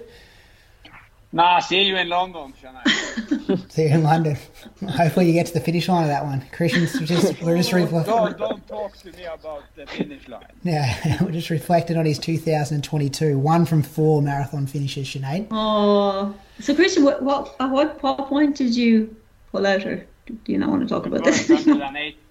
The first 180 degree turn around 7k, I could feel the hamstring. So all in all, oh. I was fucked. So yeah, we need to recharge, go again. But your post on Instagram with putting out the numbers, 14 marathons. I don't even want to talk about your PB and your age, but. Uh, I will go again and I will remember your race. I was the same, Christian. I got, I got six to get it right. I got plenty of time. 14. Yeah. Yeah. I didn't realise you'd ran so many. But I guess this year alone, there's probably been, what, three? Four. Um, so th- uh, three. Com games, yeah. Games, this, yeah. yeah. yeah. Toby, any questions for Sinead before we let her go? Uh, I was just thinking, if you would you go back to Valencia again next year if you've got like the qualification period? If it was from December first, would you go back? um, I would definitely definitely consider it. I mean, I love that course and the setup, everything. Uh, like it's a really good one to do. So yeah, I definitely, definitely consider it. How cool was the car park tonight? I was just telling the boys before you got on. Oh yeah, it's like three hundred like amazing athletes just doing blockies of this car park. yeah, we had like our own little booth and everything. It was cool, wasn't it? Yeah, we didn't so have that, our name on the front of the booth though. Oh yeah, we were. You, you should have got a, yeah, just how funny was it we ended up in the same one, given there was like about 60 of them? Oh, no, I got told you're in that one, so I went in that oh, one. Right. Yeah, I got told, like, yeah, there's a oh, bit of an oh. Australian one going up. Number four, yeah. You know, I rocked up with this tent. What the hell are you doing in here? yeah, no, that's why we went there. I think that's Michael... where that's where we were before the half world half in 2018. So myself Oh, and Elle were okay. in there before. Yeah. In the same tent? Did you go in the same number for good luck? Oh Number four? no, I oh I can't remember what, Okay. what one we went into there. Yeah. Yeah, pretty cool setup. Well, Sinead, congratulations again. Thank you for giving up some Thanks, time guys. for the Inside Running podcast. I know your phone would be going crazy the last couple of days, and um, yeah, you've been away for your family for a while, and then you've just spent 50 minutes talking to us about running. So um, always appreciate your time, and very grateful giving it up for us. Congratulations again. Enjoy Thanks, the cel- You got like some big celebrations planned just before I let you go. Surely they throw a Um, big party at home, don't they? Oh, uh, well, Dara has been going on about throwing a party because I missed Colin's birthday as well while I was away. It was on the 28th of November, so we're due due to do some kind of celebration for it. And there's a few Christmas parties and stuff coming up, so yeah, It's a festive Might- time of the year. have- You need, hijack some of you them. need, to, you need to say hi to the skateboard people also, Sinead. We are following on Instagram, and it's not for running; it's skateboard only. Yeah, hasn't been a lot of skateboard content recently. Yeah, um, I must get Eddie to do uh, another edit or whatever. He still like goes to the skate park almost every day, so yeah, I still mad about it. That's good. Awesome, Sinead. We'll let you go. We've still got to wrap up the show here, but uh, thank All you for your time and we really appreciate it. No worries. Thanks, guys. See you later. Thanks, Sinead. How would you like to run in the official World Athletics Cross Country Championships? The Golden Ticket races are your chance to secure a wildcard slot and race against the world's best and be featured in the global broadcast. Learn more at worldathleticscrosscountry.com. Use the code INSIDERUNNING10 before January 7 when you enter any mass race to get 10% off.